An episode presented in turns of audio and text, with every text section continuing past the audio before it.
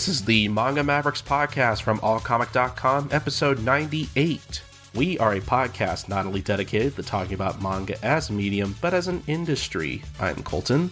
And I'm Ranmayasha, and today, finally, after two months after we recorded it, you folks will finally be listening to our discussion of Banana Fish, the 1980 shoujo BL classic by Akimi Yoshida, and we have a great guest on to discuss the series with us, Banana Fish's biggest fan, Marion Bea, writer of the blog Otaku She Wrote. She joins us to share her perspective on Banana Fish, her insights into the characters, into the world, the themes, everything about it. And we go into many different aspects of the series.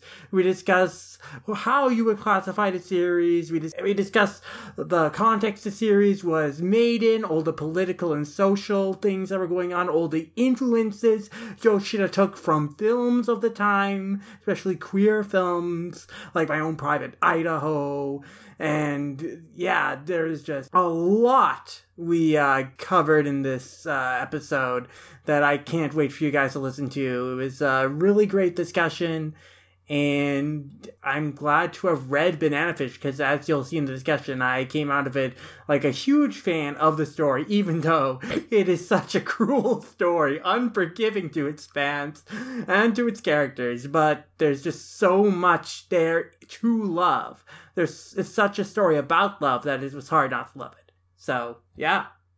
Yeah, for sure. Uh, Banana Fish was definitely something I really enjoyed reading myself. And though I, I think this is one of those conversations where I, I, I don't think I contributed much, uh, I, I still had a lot of fun talking about Banana Fish uh, with Marion. And um, yeah, I, I think we're just going to head right into our discussion because, uh, quite honestly, our discussion of banana fish by itself is already pretty long. And uh, with that being said, I know we still have like some news to talk about that I don't think we were able to cover on the last episode, but uh, I think we're just going to worry about that another time. And uh, yeah, I don't have a very good transition into this. Uh, Lum, do you have anything? I gotta, I gotta tell you something. It's, it's a code. You gotta remember this. Banana fish.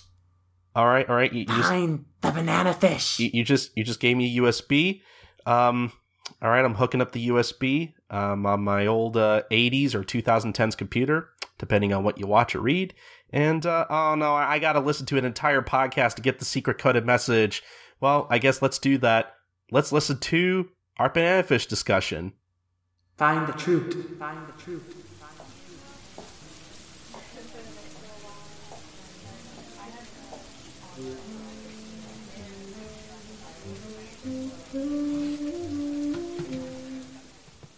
You know, sometimes in life I feel like that I'm directionless, alone, and isolated. And I feel like sometimes that, you know, maybe I should just give up.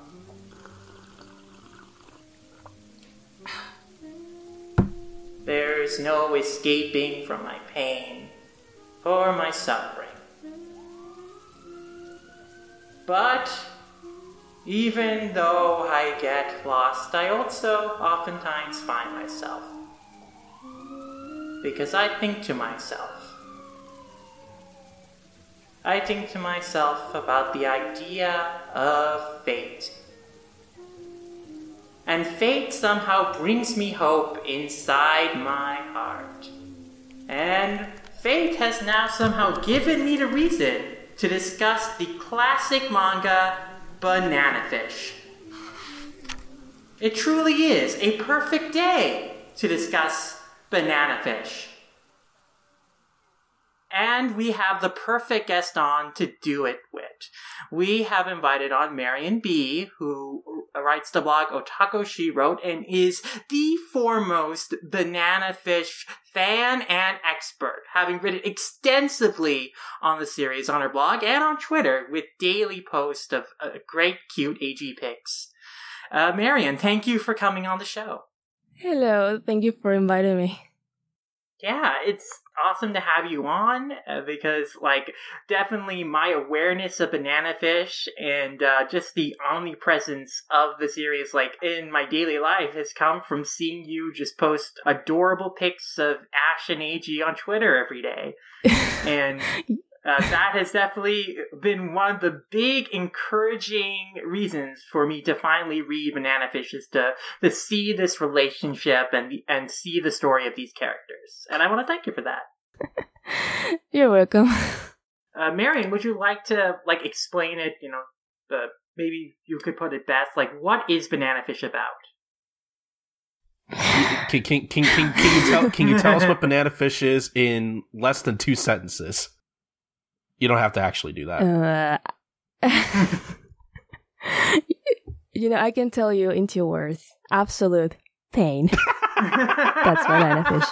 That's it. Uh, that's a good descriptor. That's fair, yeah. Yeah. I mean, the premise of Banana Fish is, you know, Ash Lynx our main character, he is a, a survivor of uh, child prostitution who has like worked his way up in the gang of the Union Corse, uh, specifically a division run in New York under Dino Golzine, uh, and he's become like uh, head of his own gang. He works under Golzine at the start of the story, but he's always he's searching for a way out. He's searching for an escape, but he's also searching for like kind of he kind of stumbles across like an answer to some a mystery he wanted to solve. Like what happened to his brother? Uh, Griff in the Vietnam War that caused him to kind of lose his mind and kind of enter this comatose vegetative state. And at the beginning of the story, uh, he stumbles across someone who is like dying and mutters the words banana fish to him. And that sparks the investigation of him trying to figure out what banana fish is, what is Golzine's connection to it, what is uh, Griff's connection to it. Eventually, you know, that uh, leads him to cross paths with Eiji, who has accompanied a photographer Ibe from uh, Japan, you know, just to do a story on youth gangs of America. You know, they kind of hit it off like meeting in Ash's hangout, but, uh, you know, uh, Ash is attacked by a group run by uh, Arthur, who is like a rival to Ash, who wants to take over his spot as like the head gang leader in of the youth gangs in NYC, and also like a pedophile Creed Marvin, who wants just wants to get his hands on Ash. So, and that ultimately uh, crosses Ash and Eiji's fates together, and uh, through the story, like Eiji helps Ash like kind of emotionally grow by becoming like his the first person where uh, Ash is allowed kind of is feels at ease around is allowed to be a uh, kid around and just be like a uh, like allowed to express himself like truly and emotionally and uh, show moments of vulnerability in a way he can't do with other people uh, because of like the status of those people, the situation he's in, and the fact that he's had to fight for his life all his life. And you know, eventually, the mystery of banana fish is discovered is that it's a mind-controlled drug that is being developed in partnership with the Union Corse, the U.S. and the U.S. government uh, for use in you know military operations uh, in South American countries and domestically, just to control political opponents and uh, basically control global politics in a sense. You know, this is all taking place in the midst of the Cold War, and that's a very important thing. You know, there's huge historical basis for that. But you know, basically after that mystery is revealed, the the goal becomes to get the truth out to the public, to bring Golzine to justice, and in doing so, Ash will finally, you know, achieve his freedom. He'll be able to get out of this life that he so desperately wants to. And all along the way, you know, that's also what Eiji wants. Eiji wants Ash to find his happiness, Ash to, you know, stop being involved in this killing and just leave that life behind him. And so that's the that's the goal of the series, that's the struggle of the series, and uh unfortunately that's not the destination of the series. He does not find his freedom. But uh Thanks, Yoshida. yeah, the the ending I think we'll definitely go into later down the line, but uh, just oh, we better. No, we we are going definitely, but you know, this is a special occasion because Banana Fish is also the first of the survey chosen series that our fans voted on in our uh, survey earlier this year. It took us half the year to get around to one, but we finally did. And I'm really glad we're starting off with this title because of all the uh, series that people voted for, Banana Fish was the one that I was really dying to get into, you know, just because uh, I guess we'll go into our backgrounds of the series so in just a little bit, but you know, this is a series that has been on my radar for a long time. You know, I've seen it discussed a lot, read a lot of writing about it long, so I kind of, you know, had an awareness of it long before I ever read it. And especially when the anime came out, the discourse on it really exploded, and that just increased like my awareness of it and uh, of like w- what was it about, both like the uh, the qualities people love about it and uh, some of the things that people have mixed feelings about, which I think we'll probably get into as well. Though I definitely want to heap a lot of praise on everything there is to love about the series because it is such a fascinating series and one that definitely has enthralled me. But I'm really interested in what our Banana Fish experts' history with the series is. Marion, uh, what is your background with Banana Fish? Like, how did you discover it? How did you get into it? And like, what made you fall in love with the series? oh man, you know, at this point, I feel like I've been haunted by this forever.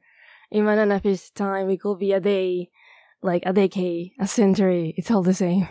I don't even remember anymore at this point. That's fair, yeah. But I definitely remember, her.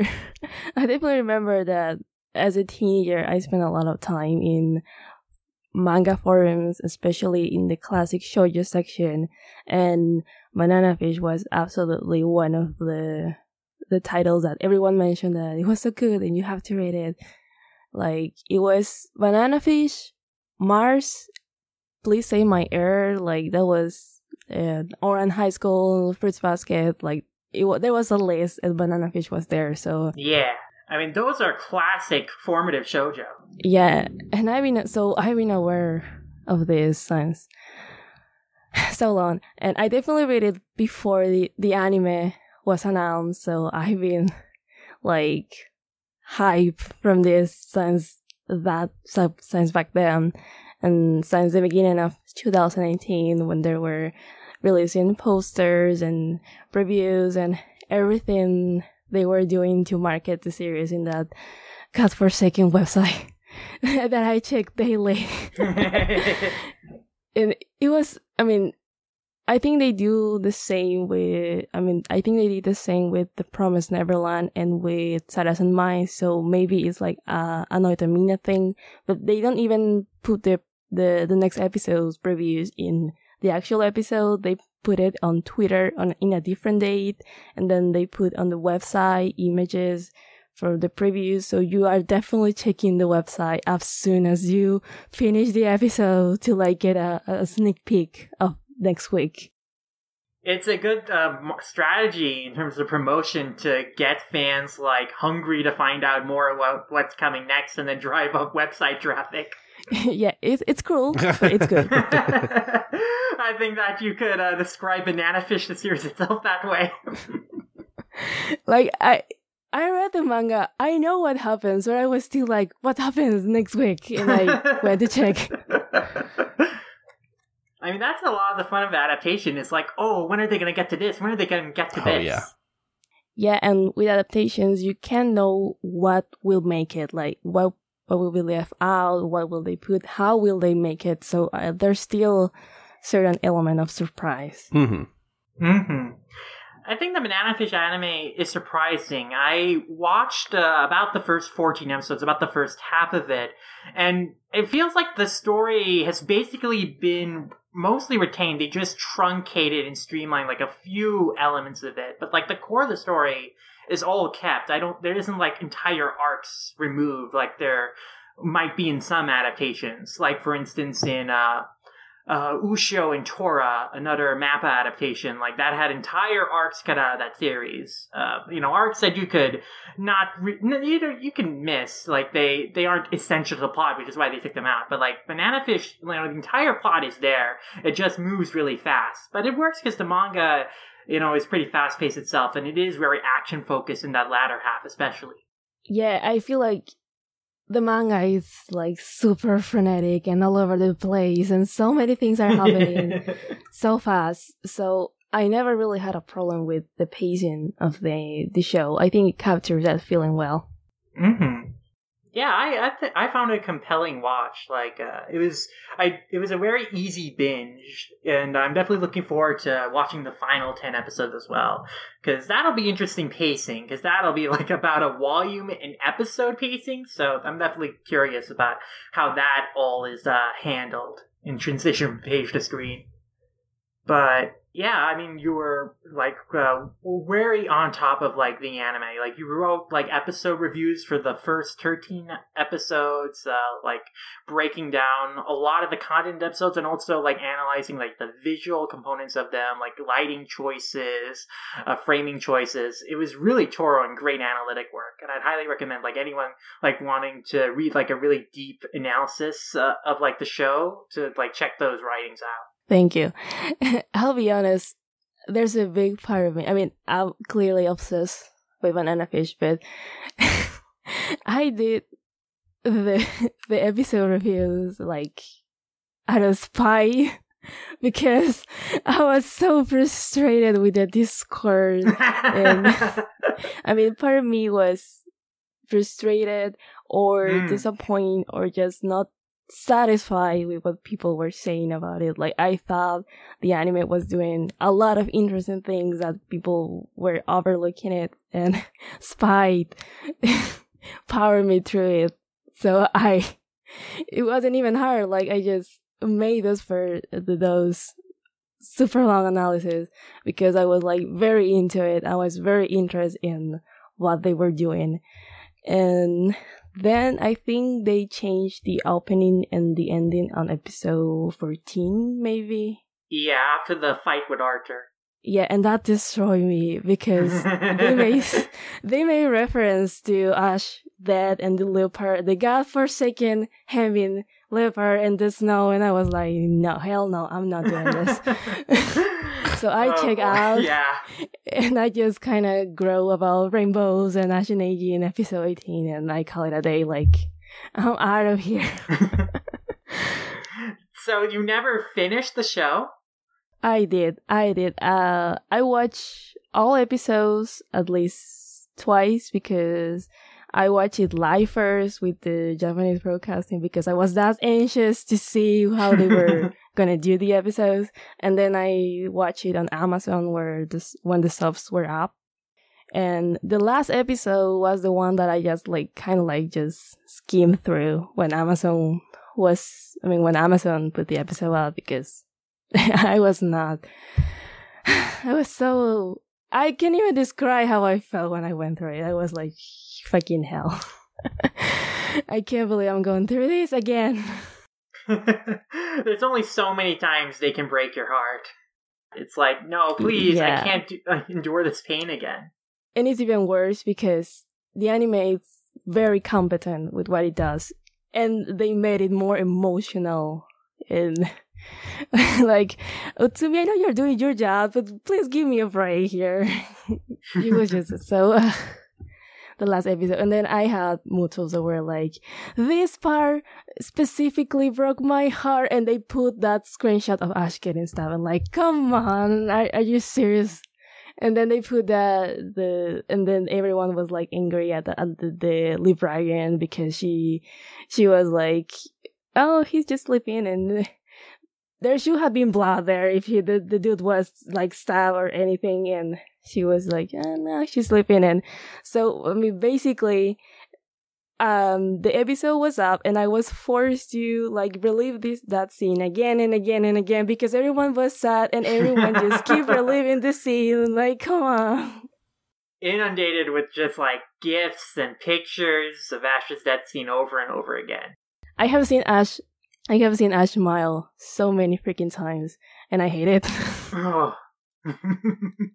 Well, I guess uh, I guess as someone who's only seen about the first episode of the anime, um, you know, I what what you what you guys are saying about the anime makes me feel really good about possibly maybe checking it out like with a friend here sometime soon because I did I did want to watch it here at some point. So yeah, if you're a masochist and uh, you know can handle the ending.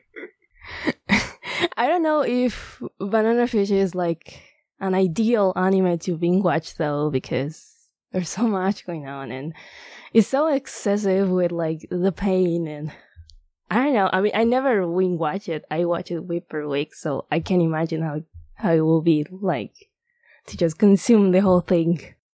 It's it's it's a heavy series. Like I when I when I was reading it for the show here, like I I could maybe read like half half a volume a day or so in some cases just because like it, it just it just gets so heavy in places. But then there were other times where like you know, I'll get to a an especially great volume and I'll be like, "Oh man, I really got to read what's coming up next." That's really interesting because I definitely, uh, especially towards the end, read multiple volumes in a row, and with the anime, I watched like te- like episodes five to fourteen, like in a marathon, basically. Because I do find it like an engrossing read for just the pulp elements, even if like I, I there were at times like had to stop watching or had to put the book down because there were things brought up that just was too much, and I just like had to like like sit and like a kind of think and like not engage for it for a moment before I was ready to dive back in. But like in general, like the series is a really uh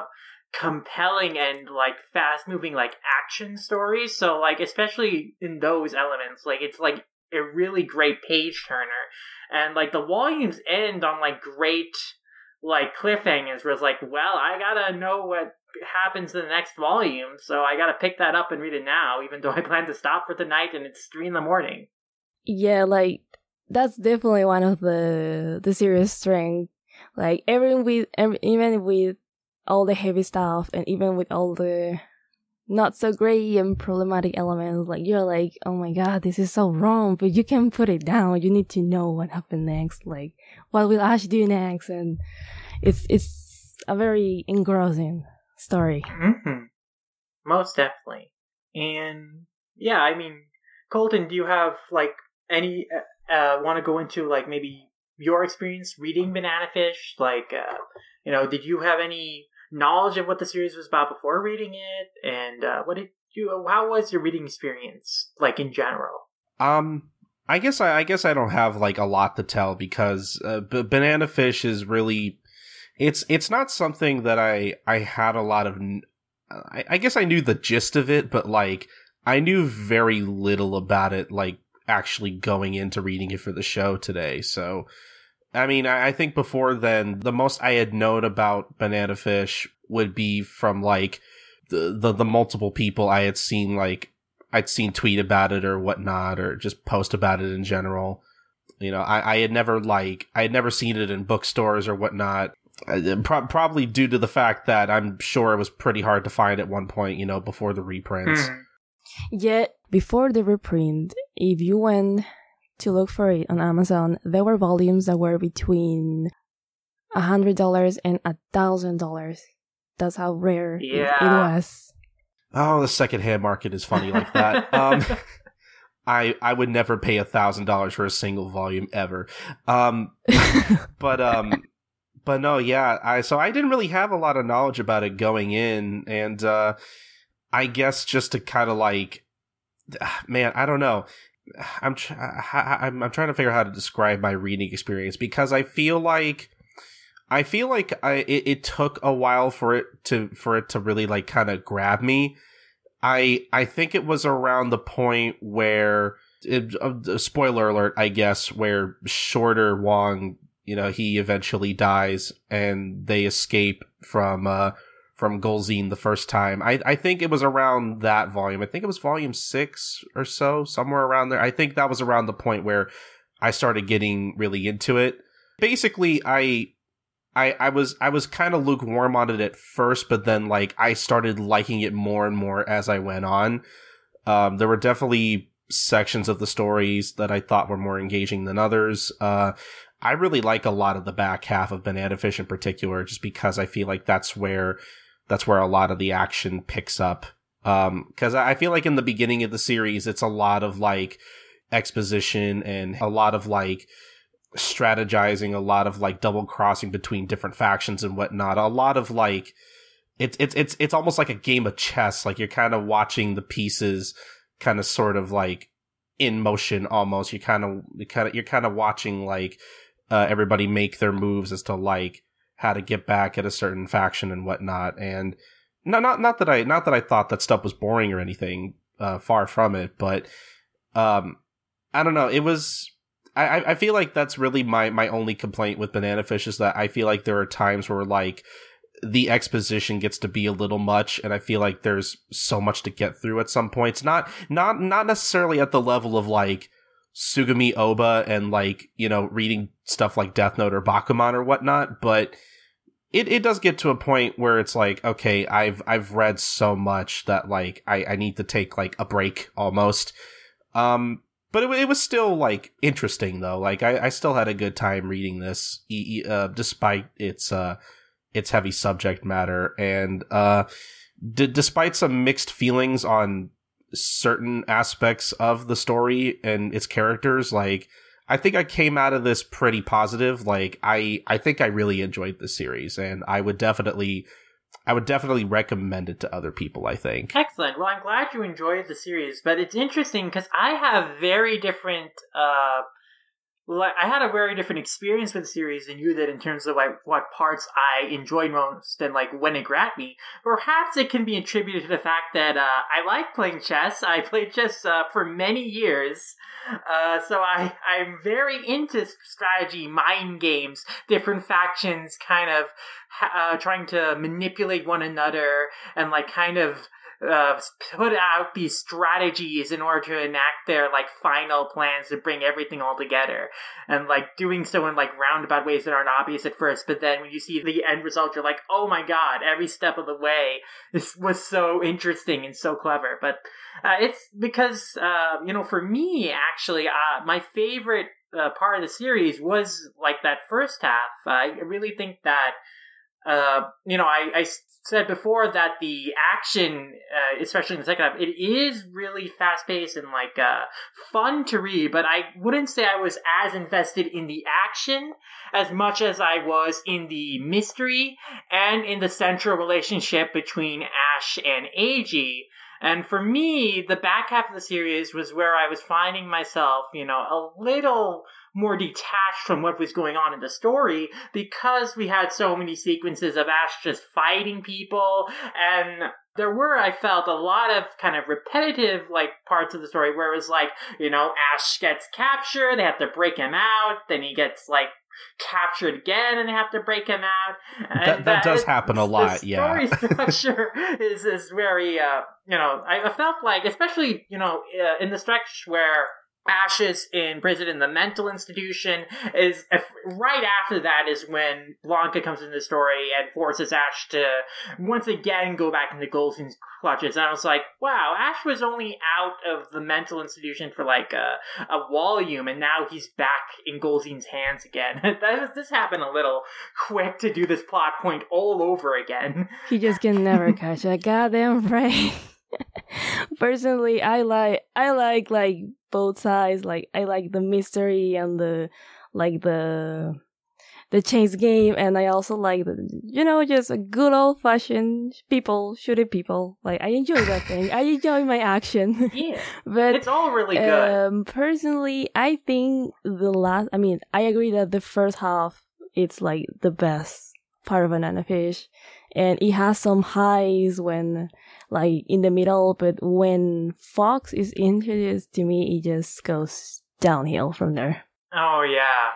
Fox is such an unnecessary character. I really don't like Fox, like coming in to basically replace Golzine as the final antagonist. It's really unsatisfying. Like, thematically the per- what is the purpose? Like he is a representation of the military industrial complex that is perpetuating this of this violence and this dr- drug trade in pursuit of just power? Is that what he's supposed to represent? I don't i don't really care about that. Like i care about like the catharsis of ash escaping from Golzine and like defeating Golzine and what i really hate is that Golzine saves ash's life from fox? That sucked man. No Golzine is irredeemable. There should not be at all a sympathetic moment for this character. This guy See, I didn't. I didn't Ash. find that sympathetic though. But it's an it's a re- you could read that as a redemptive act that he saves Ash's life and then falls into the to the fire. Like you don't have any contemplation musing on it to s- to like really recontextualize it otherwise. So just even presenting that as an open interpretation bothers me because he is a rapist. He abused, manipulated Ash.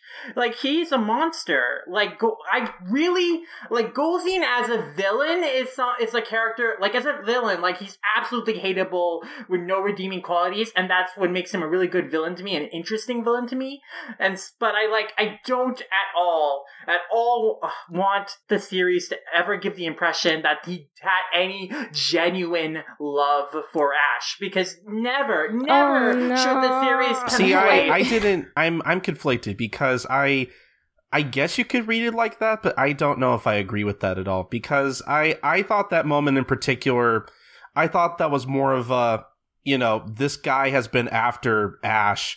You know, this entire time, constantly talking about how like he basically wants him for himself or whatnot, which is pretty gross. And like, I don't know. I took that more as well. This guy obviously wants Ash so bad that I could see him pulling that kind of thing where it's like the only one who's going to kill you is me because you're mine. Like I, I don't That's know. I didn't necessarily. to it, and that's that's true because Golzine does state uh, several points in the story that he won't let anyone but himself kill Ash. But it's just again, Yeah. Yeah, I mean, I think I think both views are fair, and that's a problem. Like, it shouldn't ever like even be a chance for you to think or to interpret that maybe he did love him or whatever. exactly. Like, I have definitely seen people. I have definitely seen people watching the finale, and and there's a moment when, I mean, eh, it's not really a spoiler. So there's a moment where when Dino falls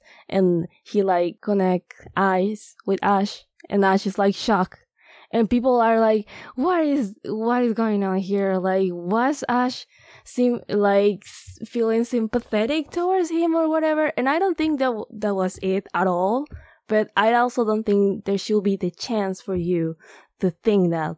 And regarding Fox, imagine having a story where you have pedophiles that dedicate their lives to trafficking children and thinking you need more evil than that yeah, and then make Fox. Like, there was no need. We spent from the very beginning of the story wishing this fucker would just drop that. And then you bring, you bring another one and steal the spotlight from, from that. Like, you, you take that away from us to what, for what? yeah.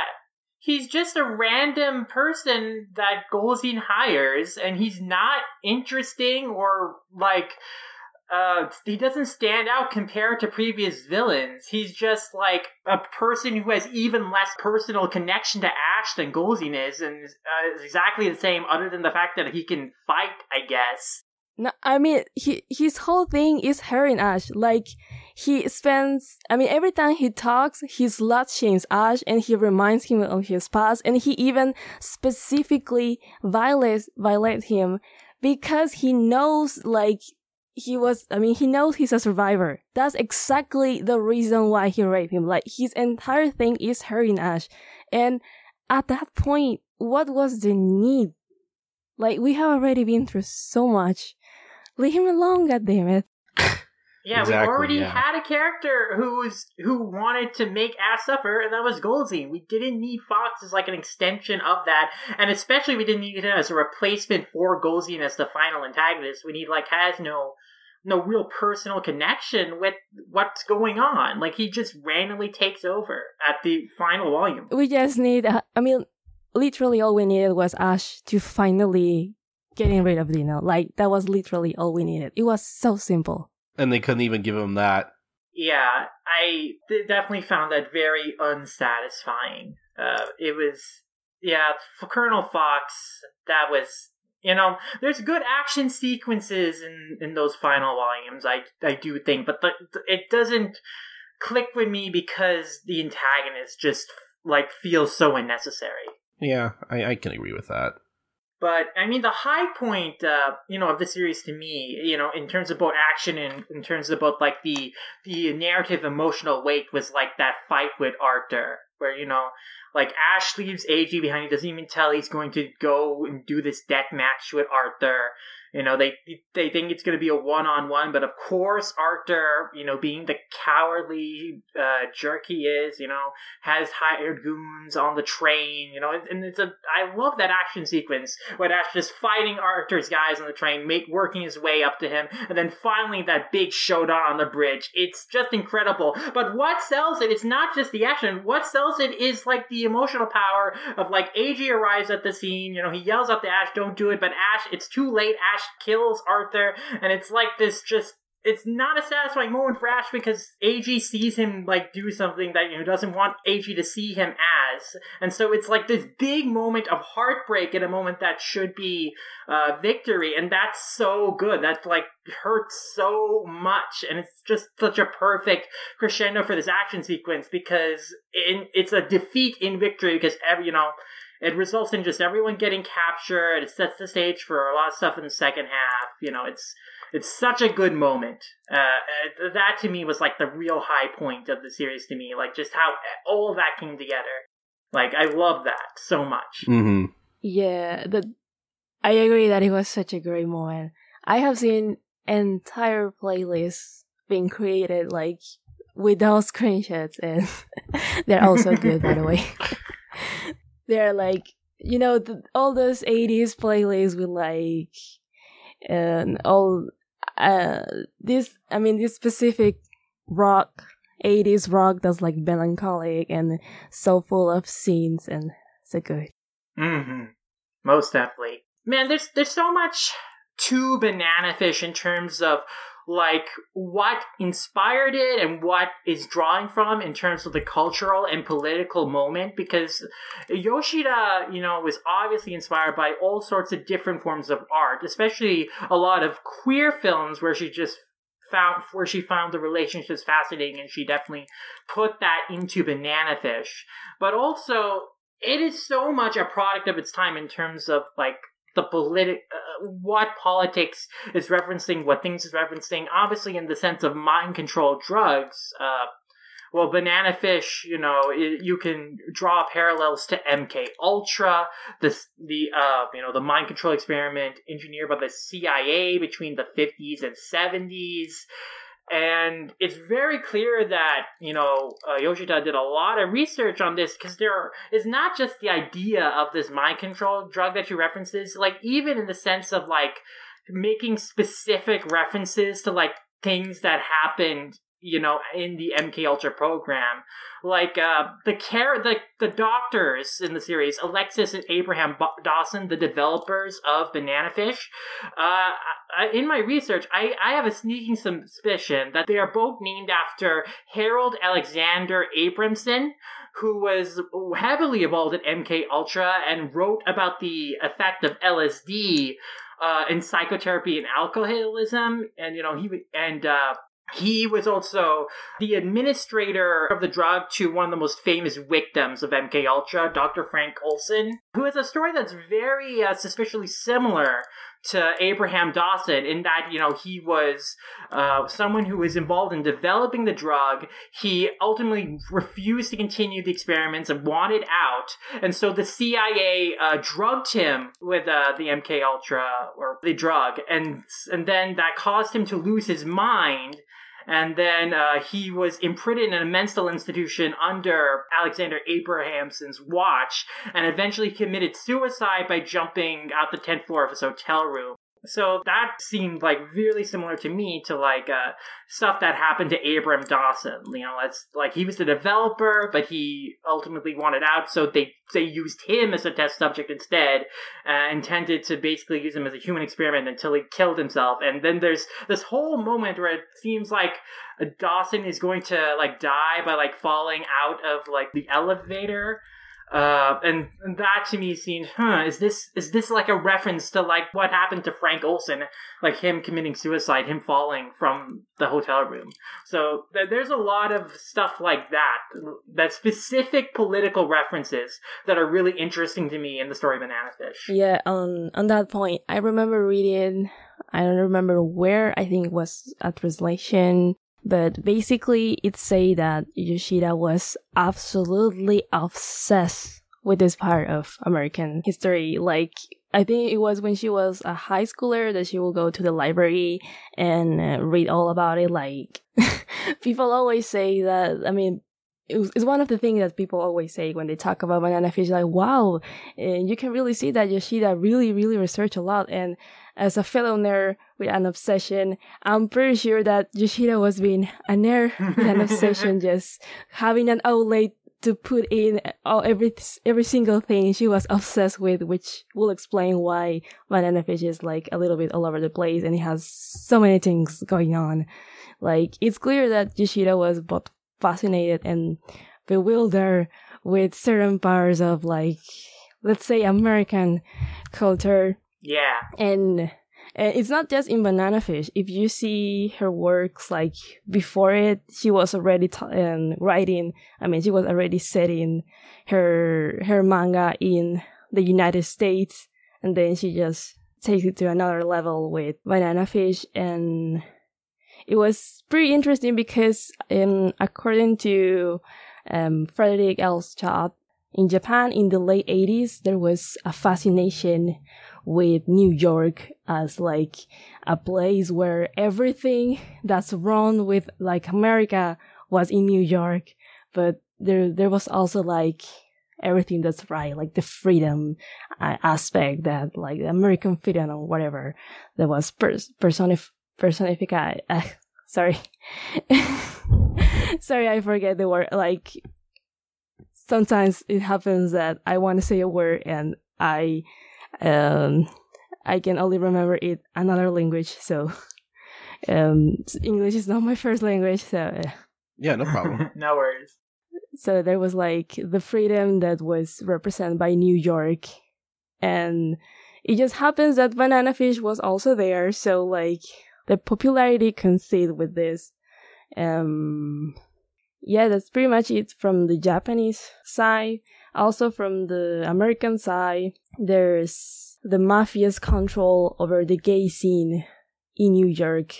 And I think in some aspects, Banana Fish is clearly a product of its time and it's clearly referencing real things that happen, but I think some things are done better than others. Like, for example, the, the control over the gay scene is referenced in that part when Ash and Max go to the gay club to get the pictures from the owner who's also like another pedophile. And it's just removed from this con from the from this context it's just so unfortunate because there's there's like the correlation like of the gay scene with the pedophiles I mean, like there's that choice and there's, I mean, the, that possible interpretation. And then there's also Max who like gets harassed by, by, I mean, in the gay club, and yeah, there's a conversation. Yeah, there's a conversation they have there, like that how women feel. That I think it's important, but it's just so unfortunate because to me that that moment with Max kind of reminds me of every single dude I have seen. That's like, oh no, a gay dude, my my sexuality is like I'm I'm in danger. Like like as if being gay is a disease and being touched by them will take away your sexuality or some shit. Yeah, I don't feel Banana Fish has a great view of gay men uh, in general, queer men in general. Like, even for as compelling and uh, beautiful as the Ash and Eiji romance is. Like the explicit sexual relationships between them and Banana Fish are always portrayed in a negative light. So it is very uh, disheartening to see that.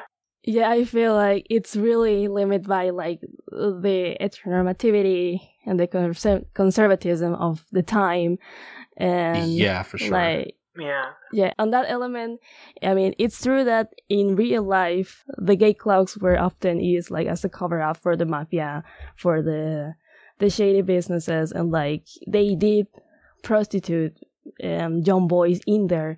Like that that's a thing that happened until the police raided those places. I think it was in the mid 80s so yeah, in Banana Fish stars in the mid 80s, so it's not like 100% like accurate, but whatever.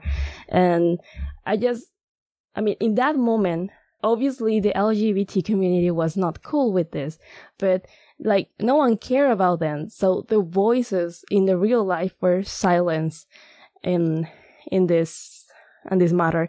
And what's worse is that the the gay men as predators is such a common and dangerous stereotype.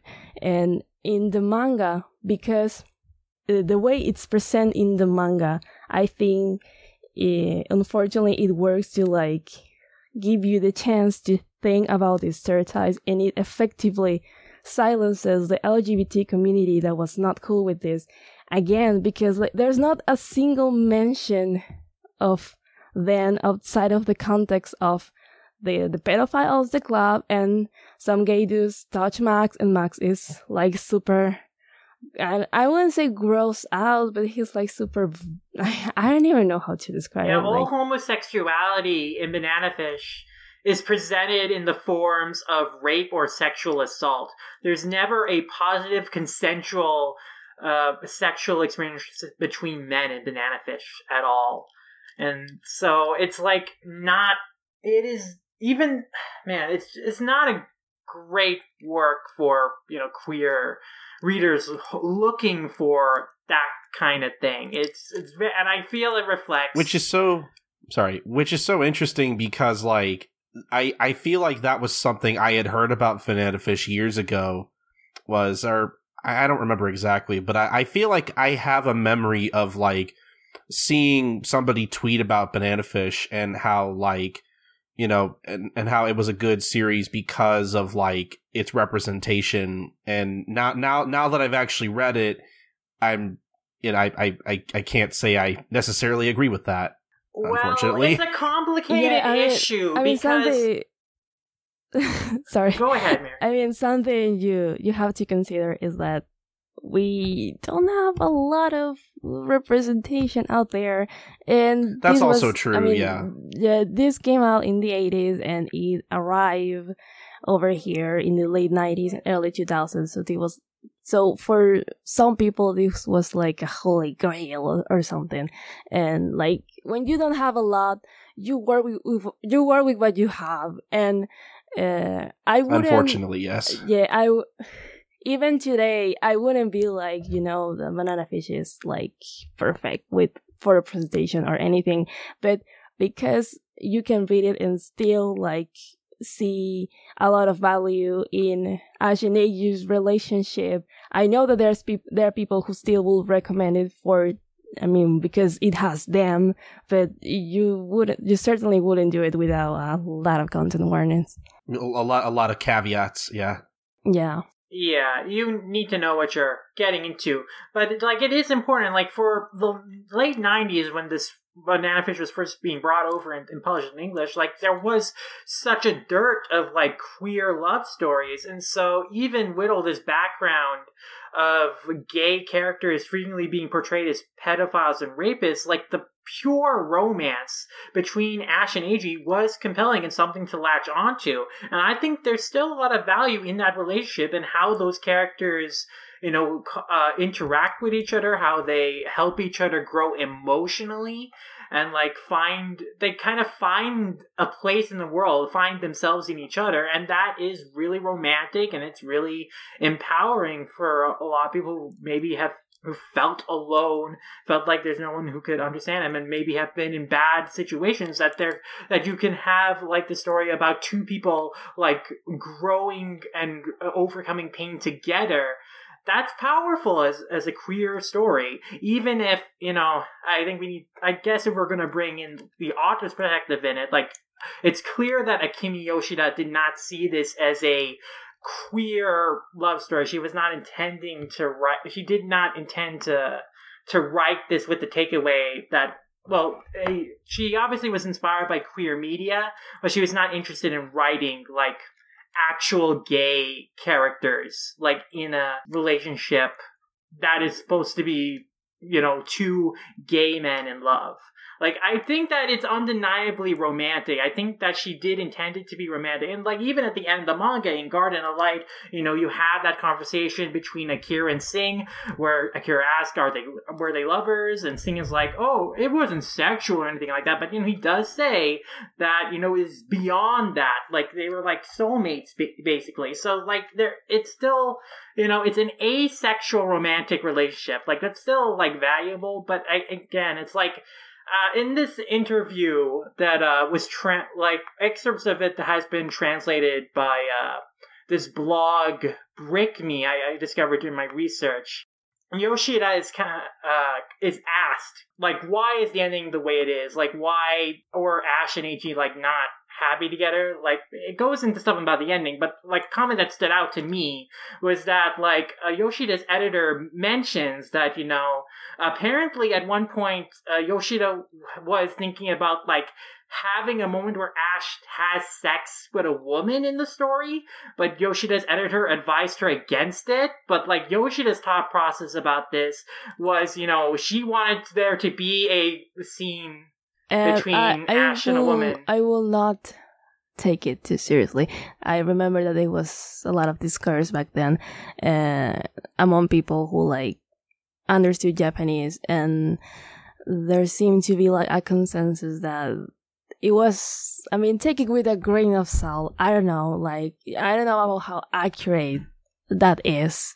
I mean, there were people that were saying like it was the other way around or they were like joking about like putting that in and and someone say like uh, something like oh so you real so you had to put that in because otherwise they will be like oh no Ash is too gay or whatever. Like it, it, look to be blunt it's a mess yeah, so I, I, like I, don't I know Yoshida's I wouldn't go there. Perspective. Go there. There's probably nuances. Is it is it is it kind of like one? Of, is it kind of like the thing from JoJo where like you, you have that little you have that thing kind of like roaming around the internet where it's like oh well lisa lisa was supposed to fight Kars or whatever but uh araki's editor said not to do that or whatever kind of like kind of like in that category of like rumor or so i guess well, it's like it's I don't know how accurate this translation that this person did from this guidebook. So there's probably maybe even nuances, context here that is missing. So again, okay. again, I, I don't mean to say that you should definitely believe this is like 100% fact. There might be, this discussion might have been happening joking way. So just moving on from that. But basically, I do feel that Yoshida was not interested in writing gay characters. Like, I, I do think this was a love story, but like, she, she, uh, like, she has also said in interview, she doesn't personally see it as a boy's love because she has this specific understanding that, like, uh, a boys love series has like a sexual undercurrent and she didn't write that into the series and i think that's like that's just a different interpretation of what it means to what a what constitutes a boys love series. Personally i would consider banana fish boys love because it is a love story between two men. Like even and i don't think you need that sexual element of that there uh, for it to be considered a boys love series. Uh, kind of like how erica like in her is yuri queer uh, article wrote that you know uh, her her idea of Yuri is that you know Yuri is like lesbian content without like lesbian representation. I think boys love can be argued the same way. Like it is it is gay content, but it's not necessarily gay representation. Oh oh boy. Okay. I have a very long run about that.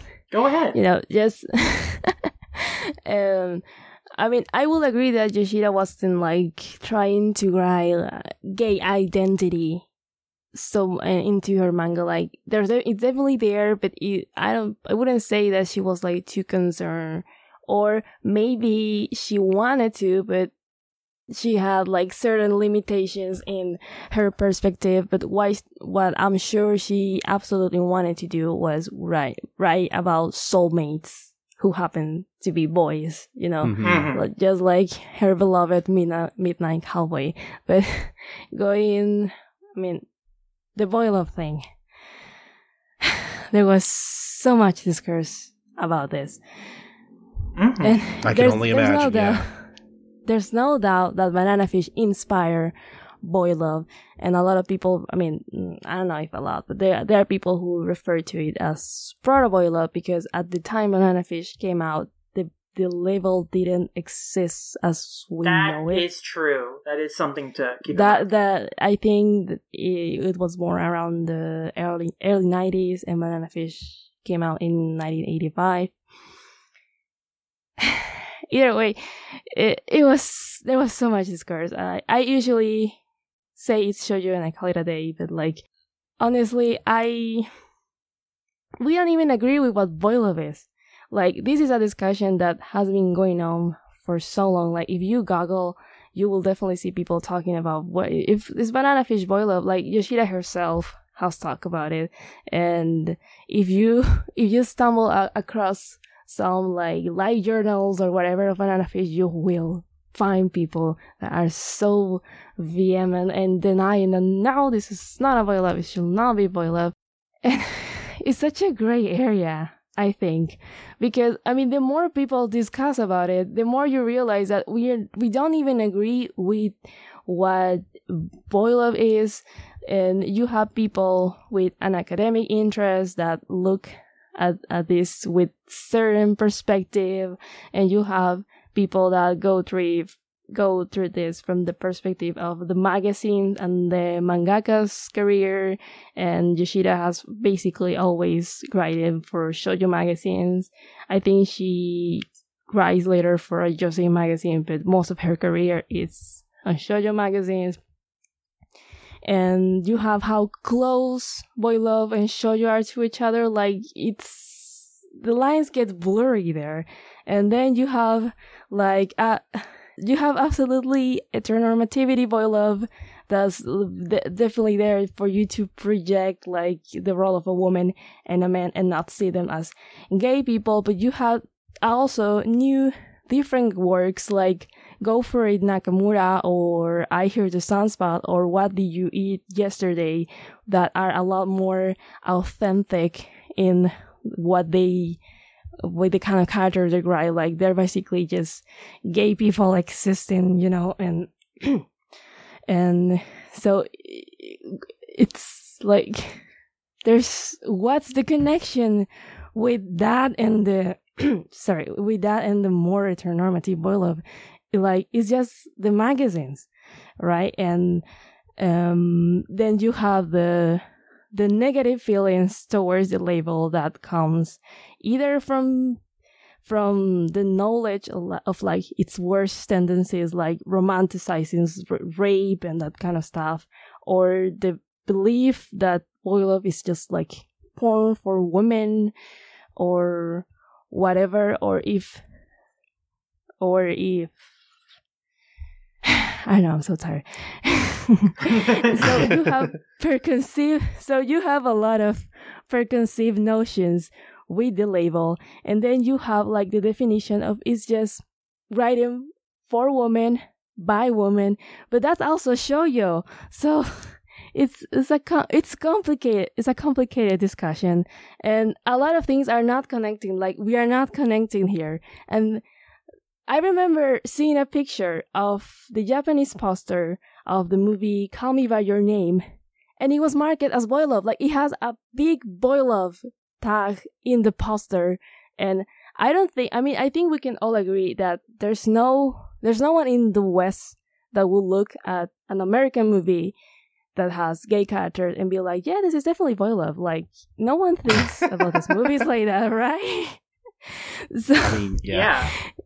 yeah. yeah, and you have people that just don't want like all this baggage to be associated with series that were not published on love magazines. Like, not a lot. I know a lot of people don't want Banana Fish to be called love because it creates certain expectations and some of those expectations are very negative, and th- it, eh, they just don't want banana fish to be associated with that. Like the romanticized rape, which is just not something that happens in banana fish. Like on the contrary, and then you have people who see and appreciate banana fish as a story that just like happens to have uh, a gay romance that they connect with and I personally, I mean, that's where I can see value.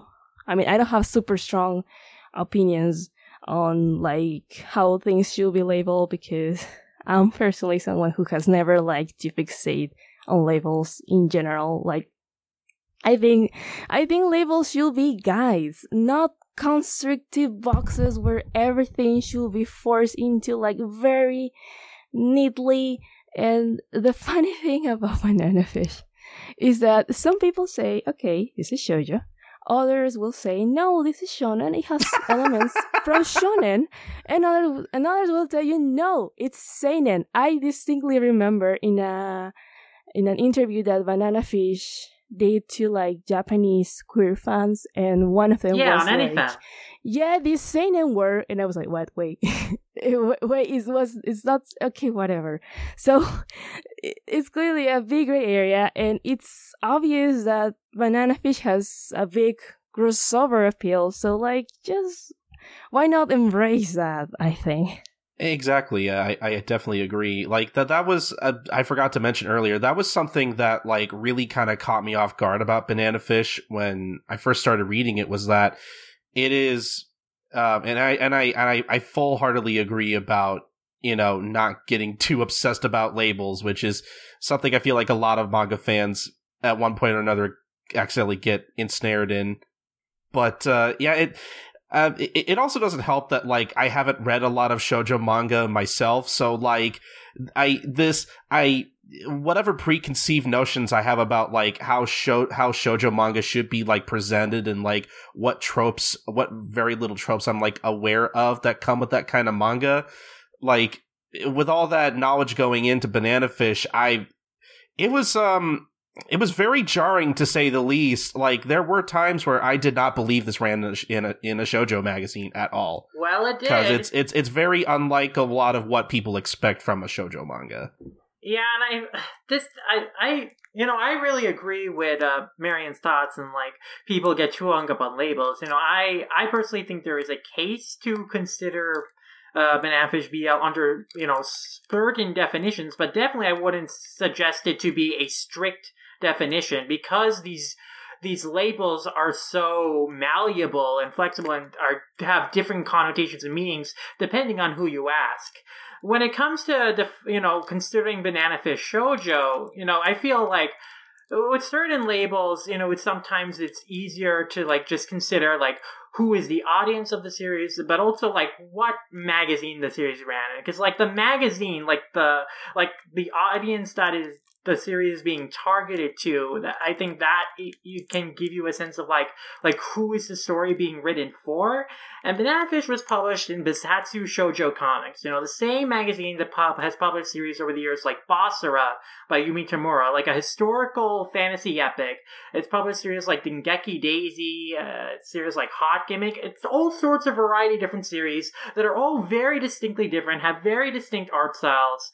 And so there's so much depth in shojo manga. Like there is no limits to what shojo manga could be by any preconceived notions. So I would definitely agree that Banana Fish, you know, uh, can is shojo because like it was it was written uh, for uh, female audiences and it ran in a shojo magazine. But like you know that doesn't mean to say that it isn't cannot be enjoyed by people like outside the intended audience. Like obviously uh, pieces of media pieces of fiction have broad appeal that a lot of people can latch onto and enjoy. And i feel like a lot of this idea of trying to like reconfigure like what genre a piece of work is in it comes from this stance of think of trying to feeling like the genre it is in isn't legitimate enough for them to for them to enjoy it as that, so they have to make it something else. Like I've I've had this Oh, yeah. conversation uh, about Death Note before with people. Like I had this conversation with art friends when I was at art school. People thought people would say that oh no, Death Note isn't shonen; it is seinen. Uh, because it, it's more mature than uh, the typical Shonen Jump series, and it debuted within a week of Gintama, another shonen series back in 03. You know, it's it's a shonen jump series. Bobobo-bo Bo-bobo was in the same magazine as Death Note when it was run. Oh yeah, and then you know, uh, I'm sure we mentioned it on the show before, but like I constantly see people say that same thing about Hunter Hunter all the time. Just be just because Hunter Hunter is capable of like delving into really mature subject matter every once in a while, that people are like, that's not shonen, it's seinen. Sh- shonen is for kids. Like I, I'm not a kid. I don't like kids stuff. So ultimately, like I do feel it's like this idea, like, oh, I'm an adult. I don't want to. I can't enjoy shonen because that's for kids. And then with shojo, there's this extra gendered sexist view that oh, like I am a uh, adult man. I don't. I can't enjoy shojo manga, which is for girls. So it, it can't be shojo. It has to be seinen or otherwise. No, it is. It's different from your other shojo. It's a. It's a parody, a subversion. Like I have had this conversation with people with Ouran High School Host Club before, where people are saying, "Oh no, it's a parody of shojo," and I'm like. You have clearly Uh, not read shojo manga. Uh, I'm so exhausted. Yeah, it is. It's an exhausting discourse. Yeah, Well, let's Yeah, let's mean, let's let's wrap it up with this. Labels are bullshit. Yeah, I would And agree with that- that. that's that's pretty much what you should take out of this conversation. Mhm. I mean, shoujo, josei, seinen, whatever. At the end of the day, they are demographic labels. They are they are there for the marketing. They are there to like separate magazines and not make everything. I mean, not put everything into a single place. It's like they're marketing labels, and like I don't I don't see why we should obsess over them as if they were like definitive. Uh, I don't know genre or whatever because I mean, when you say shoujo, you think about the high school and the romances and whatever. But you have, I mean, I think this is something that where we should take into account what is translated and what isn't, and what isn't brought here because there are there are stories like Tokyo Crazy Paradise by the author of Skip Beat or Seven Seeds that recently had a Netflix anime or I don't know, a, a good bunch of stories that were written like in the 70s and the 80s that are just really freaking weird. And they are shoujo, like they, Banana Fish is not an outlier in that sense. There's a lot of variety of j- different genres. It's not just this this preconceived notion that like it's ro- just romances. There are a variety of genres, uh, and so like there again, there's no restriction on like what a shojo manga can be, and that is the same for like I think any story in any of these different genres, like the or not even any of these different demographic labels that are created for the purposes of marketing mainly to like what is the primary audience that we are selling this product to for the purposes of advertisers to know okay here's the audience so here are what ads we're going to put in this magazine They're like that's ultimately what demographics are for Yeah, like they, they are there to sell. That's it. But yeah, I mean, I think this it's a very tiring conversation, but it's it keeps being brought up in the context of series like Banana Fish, so it is worth having and expressing our thoughts on it. as as as uh, tiring as it can be. hmm I I do agree, but I also really want to move on from this conversation because I'm also tired. Well, speaking of uh, ideas that the author wanted to express to the audience, you know, uh, we mentioned before, uh, Marion, like that scene in the in the bar where like you know uh, Max is groped, and then like a- after in the aftermath of that, Ash has this line, you know, uh, women have it worse, and I there are a lot of moments like that uh, where Ash will me- will like mention you know sexual assault in that context, and there's also where a lot of moments in the story where Ash is you know very directly like railing against rape culture, calling out like uh, how the cruelty of sexual predators and the unfairness of it. and and you know, and uh, one of the, in the interview I read where like she was uh, Yoshida was discussing like uh, uh, Midnight Cowboy being uh you know formative inspiration for her. She also did mention that uh, at that movie theater where she would watch Midnight Cowboy, you know, there were like molesters there, and she you know apparently had ex- had experiences being sexually assaulted. I feel you know reading the story and like this is just you know my perspective from what's in the text i, I really do feel that one of the st- most powerful like raw emotional elements of the story is yoshida expressing you know her like thoughts like on uh, sexual assault rape culture and like the damaging effect it has on its victims. And uh well I, I think one thing that has often been discussed in regards to bl series is how that they they substitute traditionally like female characters or or like problems that afflict like uh, women in real life with these male characters because it allows this sense of detachment and ability to like enjoy the story a story without like you know tr- uh, like making it feel too real in a sense. And that might be problematic in its own ways. But i do feel like within Banana Fish, you know, with this story. Like that is definitely one theme and one topic that Yoshida has a passionate interest in like exploring and like um, expressing her anger at. And I thought that was like a, a rare as really depressing as it would get at times. I think that is like a it, it was a message that I found uh, compelling to read because of the rawness of it and because of the importance of it. I, I want to know what your perspective on that is in the story.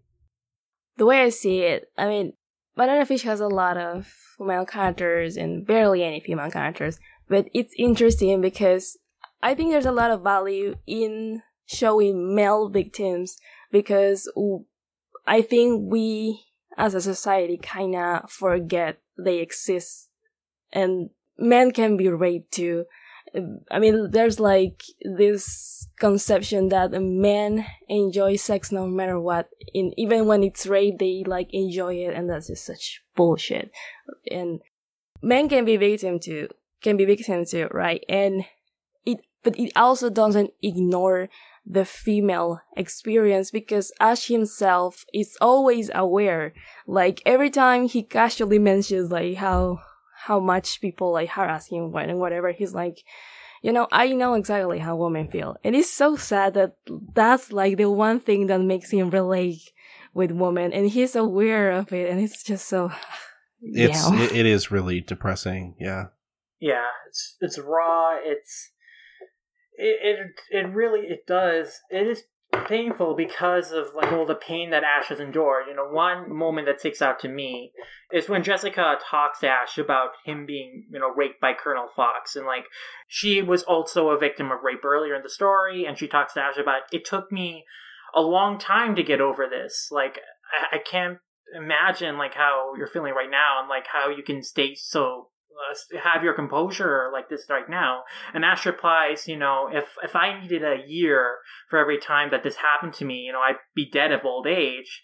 And to, that's just so heartbreaking because like Ash, for Ash, this is a this was a daily reality and like he was just he's just been forced to endure this. Like he can't have any time to really process this and recover from this because this is this he is subjected to like daily violence daily assault like this. So he like in just in order to survive he has to like suppress the trauma and just keep just keep living just keep surviving.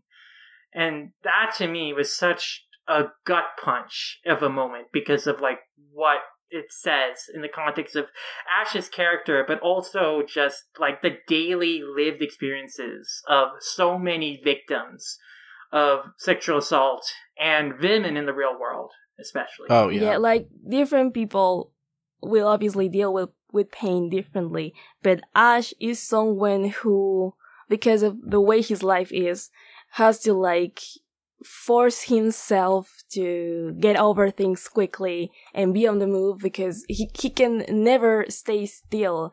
And I say force himself to get over it, but he never really gets over it. Like it's, inside of him, eating him from the inside, and it's his trauma shows up in his behavior and in some things he do and in, even in things that he doesn't do and in like his reaction to some jokes he has with Eiji, you know, like when when Ash jokes and he, and he, I mean, when Eiji says that, uh, like, your eyelashes are really blonde, and Ash is like, and do you want to see the hair down there or something? And then Eiji's like, yeah, yeah. And the reaction Ash has, I mean, that's not the reaction of like a normal person. I mean, they were joking and suddenly he was just so put off, so out of his comfort zone. And, then you have the way he, he speaks about harassment with Max. He says it so casually, but like when in that scene when he talks about like um when he has dinner with Max and he talks about stealing money from Dino's account and he casually mentions that while Dino was raping him, his mind was elsewhere and he used that sometimes to like hear things and memorize passwords and stuff. And it just says a lot about how he deals by like, what's the word? It's like, he, it's like he's not really there. Like, it's not really happening to him. Like, he just, it's like part of him just gets out and goes elsewhere. He just like, I, I forgot the word. There's a word for that. It, anyway, the way Ash deals with things, it's regrettably also there when Fox abuses him. Like, it gets to him, right? He, I remember noticing in the anime, and I really noticed this because uh, there was predictably discourse about this. And Ash is someone who has a lot of muscles, right? He is your typical 80s action hero. He has muscles, right? Um, in this scene in the anime, there's the anime kind of like adds some scenes that make the like it, it, makes the scenes like punch you more. Like it adds a, a quick um, close up of, of his pants that you can see that they have been pulled off that the manga doesn't have, and it's it's so much. Anyway, in the in the anime, it shows he that he, Fox broke his shirt and he like and he opened his jeans and those are quick close-ups that are framed in a way that shows Ash hiding his eyes. His face is like in completely in the shadow and you see him exposed, right? And there were people who were saying that the point was watch seeing the muscles or whatever, which I think is a reductive view of this. Because to me, what it shows is that Ash at the moment, it's exposed. And it says a lot because Ash is always someone who gets on his feet, like right away. And the fact that his eyes are hidden when all the anime, I mean, at all times, the anime use his eyes to express so many emotions and in the way they shine, on the way they don't have any shine. I mean, it really tells you that there's something wrong in there. And then there's a next, uh, another shot that has Fox like sitting in the middle and the framing makes it seem like Fox's body is dividing Ash into two because Ash is lying on the floor and Fox is in the middle. And on the wall, the anime does a lot of subtle details. And on the wall, there's a part of the wall that's bare and that it's broken. And this originates from Ash's body. And then when we are allowed into Ash's emotions again, is when he's like determined to fight again. Like that's when we are allowed to see his eyes again. And then in that scene where Eiji hides him, the wall again, it's broken and it originates from Ash's body. And those are like little touches that say, says a lot about what's going on inside, even if he is not saying anything. I mean, the scene itself are really I don't think there should be any reason for those scenes to be there because again, Fox is absolutely unnecessary. But I, I, I found those choices very interesting. Mm-hmm. I mean, that definitely sounds like some smart use of uh, visual shorthand and symbolism to convey meaning and power. Um, and yeah, I'm, I'm definitely curious to see that when I get to that moment in the anime. But yeah, like just in general, like that moment where Fox rapes Ash, like that is like a rare moment where Ash is made vulnerable and loses composure in a way that he so rarely does in the rest of the story. And Eiji is the only one in that moment that you know knows what to do, knows how to comfort him, and like so he he hugs him. He it's just this quiet moment of understanding, warmth, and comfort. And which um which which I think was pretty effective because like I for I I don't know if it's just me, but like I didn't really even understand that what what actually happened until like until Eiji went in to hug him, and then if you notice like you know you you can notice Ash like trembling slightly too, and you know it's those little details that I think really kind of help me paint a picture of what had just happened because otherwise it it uh, it almost it almost went totally like over my head. So right for the lack of positive sexual experience in the manga.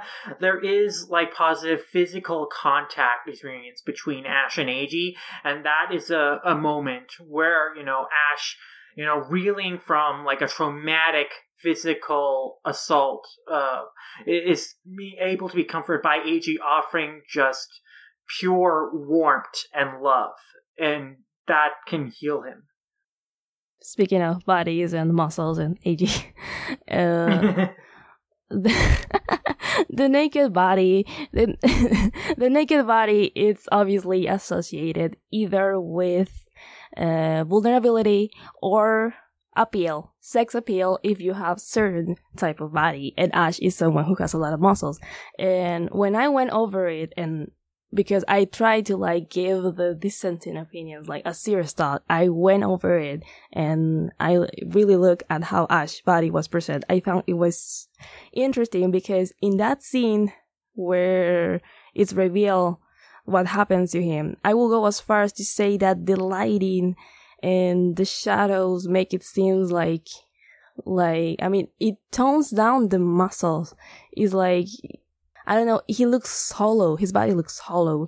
And then there's another scene when Ash gets shot and Blanca is like, is like taking care of him and we see his stomach and we don't see the abs. So it, because he has like very noticeable mar- eh, abs in other scenes that, um, in that part it's toned down too. But when Ash is being an 80s action hero in the mansion, he has like a six pack and his body, his muscles are very noticeable. And something that stood out to me is that the one other instance where Ash is like very, very toned, it's when he is like almost naked and Eiji has, I mean, Eiji tries to wake him up this is in the anime. And it was super notable because it looked like he had an A pad or something. he was like, like super ripped. And I thought it was curious that, I mean, the whole fact that Ash allows himself to actually sleep and be so exposed around Eiji says a lot. But the fact that the team in the anime felt comfortable with drawing Ash body in this way only when he's alone in private with Eiji also like really pick my attention. This is an episode 18 by the way. Mm. Yeah, that's like again, very smart visual shorthand to just show like a distinct difference in Ash's emotional state. And I think that's that's very clever. And it, it really shows that there was a lot of attention uh, put into the anime on the character relationships and depicting that visually. Like the interiority of the characters, what they're feeling, and like having that expressed through body language, and in the case of Ash, like how his body is depicted.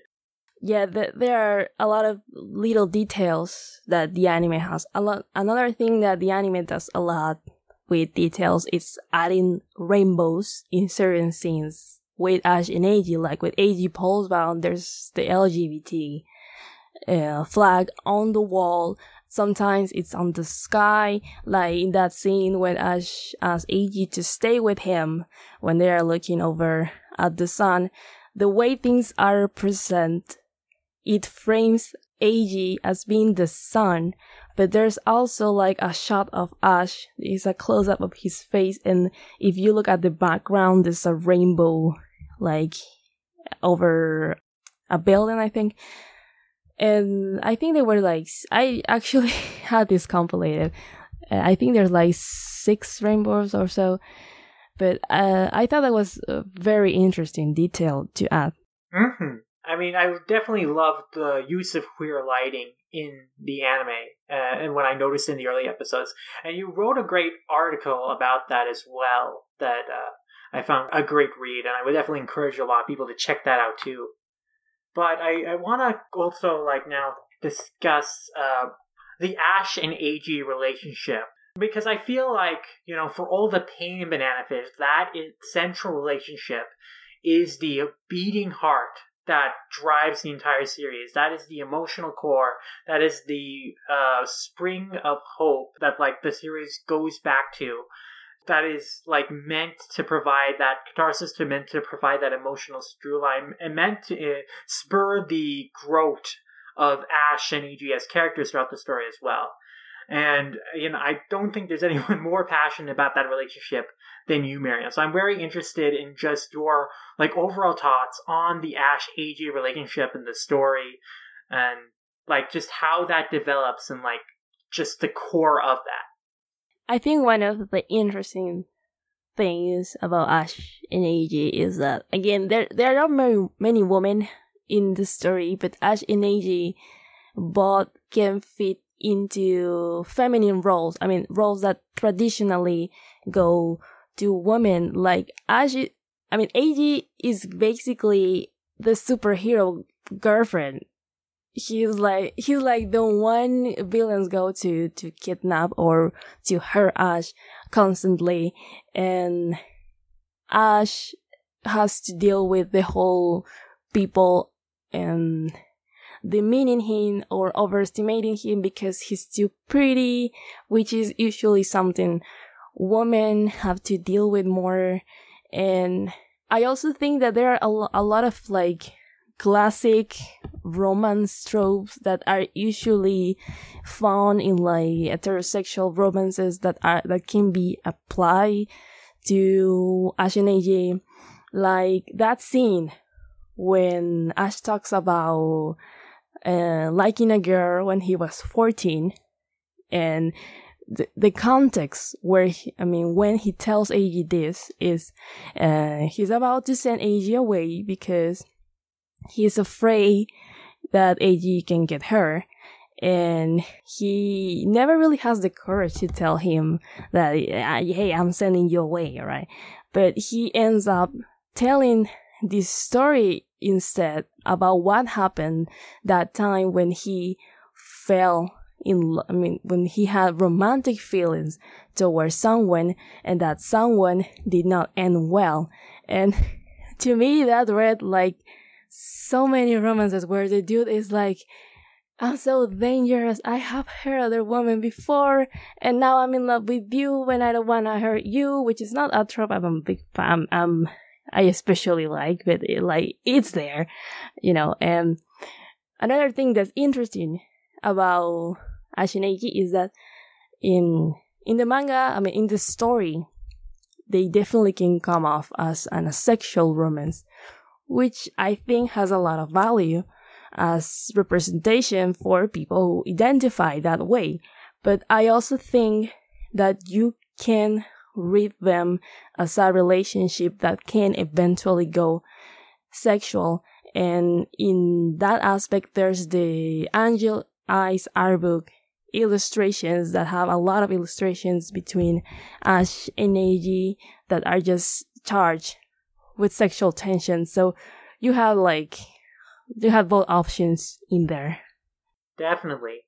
And in the context of the story, I definitely think that I think that there's a lot of value in the in the fact that the Ash Eiji relationship wasn't sexually charged just because Ash was a, a victim of you know sexual abuse. That f- the reason why he felt like you know uh, one of the reasons why he grow, forms a connection with Eiji is that Eiji, you know, is one of the few people who doesn't want anything from him, but also just sees him just as a normal person. Uh, and is not afraid of him or afraid of being honest with him. Uh, I mean, you can compare with like his relationship with Shorter. You know, his best friend. You know, before he meets Eiji. Like even in the in the backstory you read in volume nineteen, like Shorter is not necessarily like he does grow. They grow to become friends, but like that relationship can't become as intimate because Shorter Shorter as a character is, uh, you know, is can is bound to follow like rules of order, like of his own organization and then of the rules of prison. Like when he encounters Ash, he tells him not to make waves and to just go along with basically being sexually assaulted just to not cause trouble. And so that kind of forms an initial distrust between Ash and Shorter because obviously that's not what Ash wants, and Shorter is not necessarily looking at what for what's best with Ash, but just like what works best for this institution system. Uh, but like with a with Ash and Eiji, like Eiji will never never wants Ash to do something he doesn't want to do. Eiji is always looking out for Ash's happiness first and foremost, and again, like he uh, he is honest with him. That's what allows Ash to just be like a kid around him and interact around him like normally. Like that's what Ibe notices. Like in in very early on the manga, where like he observes like you know Ash and Eiji, like Ash teaching Eiji to hold a gun and the way that they're interacting, and like Ash is chipper, he's happy, he's laughing. The moment he sees Ibe, though, you know he grows stern and cold because people like Ibe, like a lot of people in Ash's life, they see him in relationship to something else. They don't see him for him. Like Ibe, you know, came to do the report uh, on Ash, like as the the gang, one of the a youth gang leader in New York City. Uh, a lot of other characters see Ash in relationship to what he can do. Like, oh, he's a super awesome gang leader. Uh, he's the super, he's skilled badass. He's so smart, intelligent. Like they, they see him for like his his ca- for characteristics, but not as a person, not as not as for his feelings, for not, and they're not interested in that. But Eiji is interested in that, and so that is why they are able to form that intimate connection. That is why Ash kind of grows to become uh, dependent on Eiji for, for because he's Eiji is, becomes the only person like he can actually like relate and vent like his his feelings towards like vulnerable feelings that he can't express to anyone else because he has to stay guarded or professional around them. Yeah like Eiji Eiji is his rock. Mm-hmm. Definitely. With shorter with shorter i think his fate already tells you everything. Like even if he will want to like throw everything for Ash. He can't do it because he has a sister. Like his sister life can be on the line like every time. So he he really has his hand tied. So that's the thing with Shorter. And Ash and Eiji are simultaneously a couple of dumb boys and a very and a very merry old couple. Like the way they interact, they are simultaneously like dumb teenagers being dumb teenagers, but the way they bicker sometimes, they, they sound like an all married couple who are just like very comfortable with each other and like, you know, you know, when they make fun of each other, they don't mean it. Like they, they do it fondly. Yeah, they can joke around with each other. They can flip each other off, like insult each other's cooking or their taste in food. Like, again, they can form a relationship where they are allowed to just be genuine with each other in a way they can't be genuine about themselves to other people. And I think that's just, I, I think that's one uh, aspect of it that makes the relationship stand out and like makes it so compelling. And I, I don't necessarily like that as the story goes on, characters will point to their relationship and say, "Oh, that is a weakness that you have Eiji around because he is making you soft. Uh, he is uh, someone that you you will not allow be able, uh, be able to escape if you have him around because he is he he is someone that they can use against you." There's all sorts. I I really want this wanted the series to challenge that. And for most of the series it seemed that you know that emotional connection between them just gave ash more strength. Like one of the moments in the manga where ash kind of loses the will to live essentially is like when he you know, has he surrenders himself to Golzine because Blanca comes into the picture and will assassinate Eiji if he, you know, does not return to Golzine and like just do his bidding. And like Ash basically becomes uh, anorexic. He he loses the desire to eat and becomes sickly.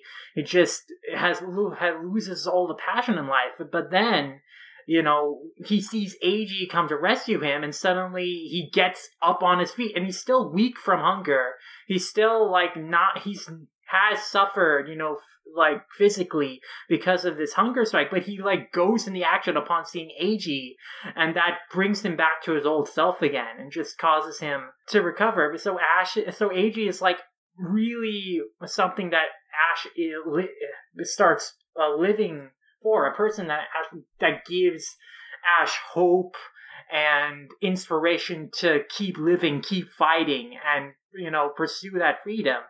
Uh, and I think that's so compelling throughout the manga, and it's just such a shame that in the end, that Yoshida completely undermines that by having you know, Ash's let uh, letter to Ash be a moment where he drops down his guard and gets him killed. Like that sucks so Don't even much. get me started there. Yeah, it sucks so much, man. yeah, A- Eiji definitely humanizes Ash because we as human beings need love to live. We all need love.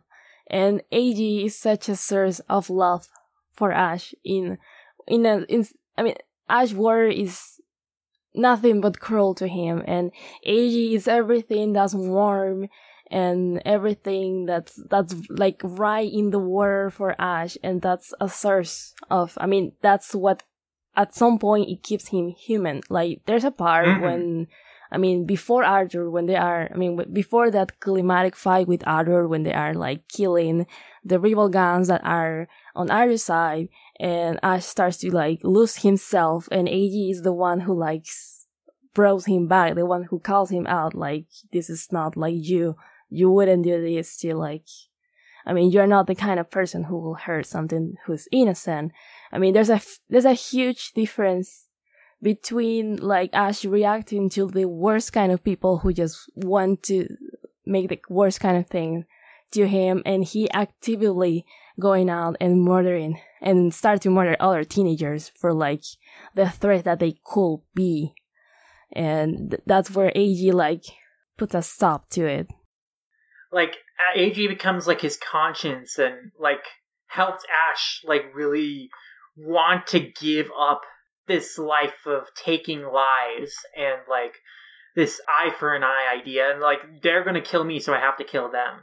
And I feel like that is a a huge point that ultimately makes Ash you know uh uh towards the end of the manga Sing challenges Ash to a you know life or death duel you know because uh, some cons- conspirators uh with Waylon have uh, tried to assassinate him and Eiji, and so Singh wants to take responsibility in that. But like ultimately, Ash, you know, deci- says they're going to let it go because there's no point in continuing that violence. You know, uh, it's that's he he's ready to leave that life behind. And so I think that's like a huge moment, like in his journey, like the the ability to let go uh, as well j- from that pursuit of revenge, from that life of violence, thanks to Eiji's influence, and like him helping Ash realize that this is not the life he wants to be entrenched in, and and help him being an example of a person Ash can like aspire to be, and being an example. Uh, an inspiration for like giving him an inspiration for a life he wants to live.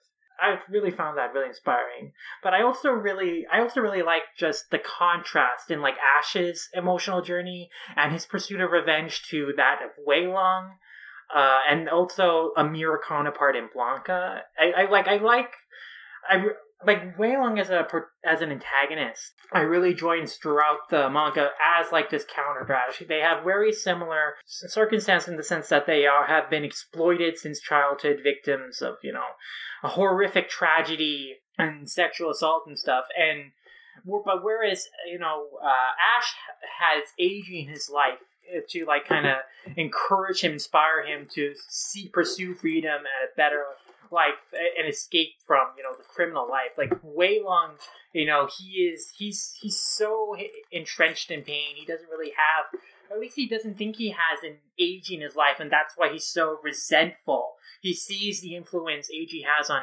Ash, and like how that is motivating him to escape, and he he hates that. He wants to bring back Ash to like that to his worst elements that he sees as his best elements the violence the uh the cruelty. And because he thinks that you know they can't people like him and ash can't escape from the trauma and pain. They have to be trapped in this life. And so i love that like when blanca confronts him about this when blanca's finally like i can't go along with this anymore.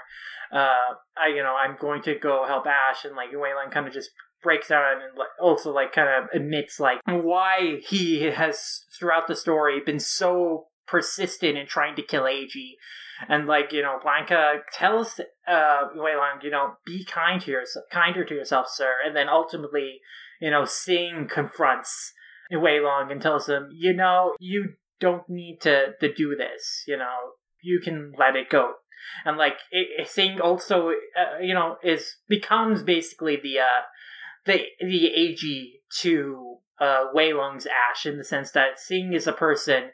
It's not as intimate as the Ash Eiji relationship, but Sing becomes a friend that Wei Long can like uh, rely upon, and then can you know, help him grow emotionally as a person and move on and let go of the pain, the the trauma, the I pursuit of revenge that has driven him, like the anger, the spite, and like help him uh, grow a little bit emotionally. And I like that comfort. I like the phone call uh, in Garden Light where the implication is that you know Sing is uh, talking to Wei Long over the phone. It shows that you know they've still kept in contact they've still been like you know good good friends who are concerned about each other. So I I enjoyed that relationship a lot and how it uh, it developed and how it contrasted Ash and Eiji throughout the, the story. I also really like Blanca, you know, again, as a mirror counterpart to Ash, you know, as someone who also was like a child soldier for the KGB, uh, who was also in this life of violence, but he met someone he loved and who loved him, and so he was encouraged to lead that life. But because he also lost that person in the process and you know kind of had to like become that caused him to be a little distant emotionally.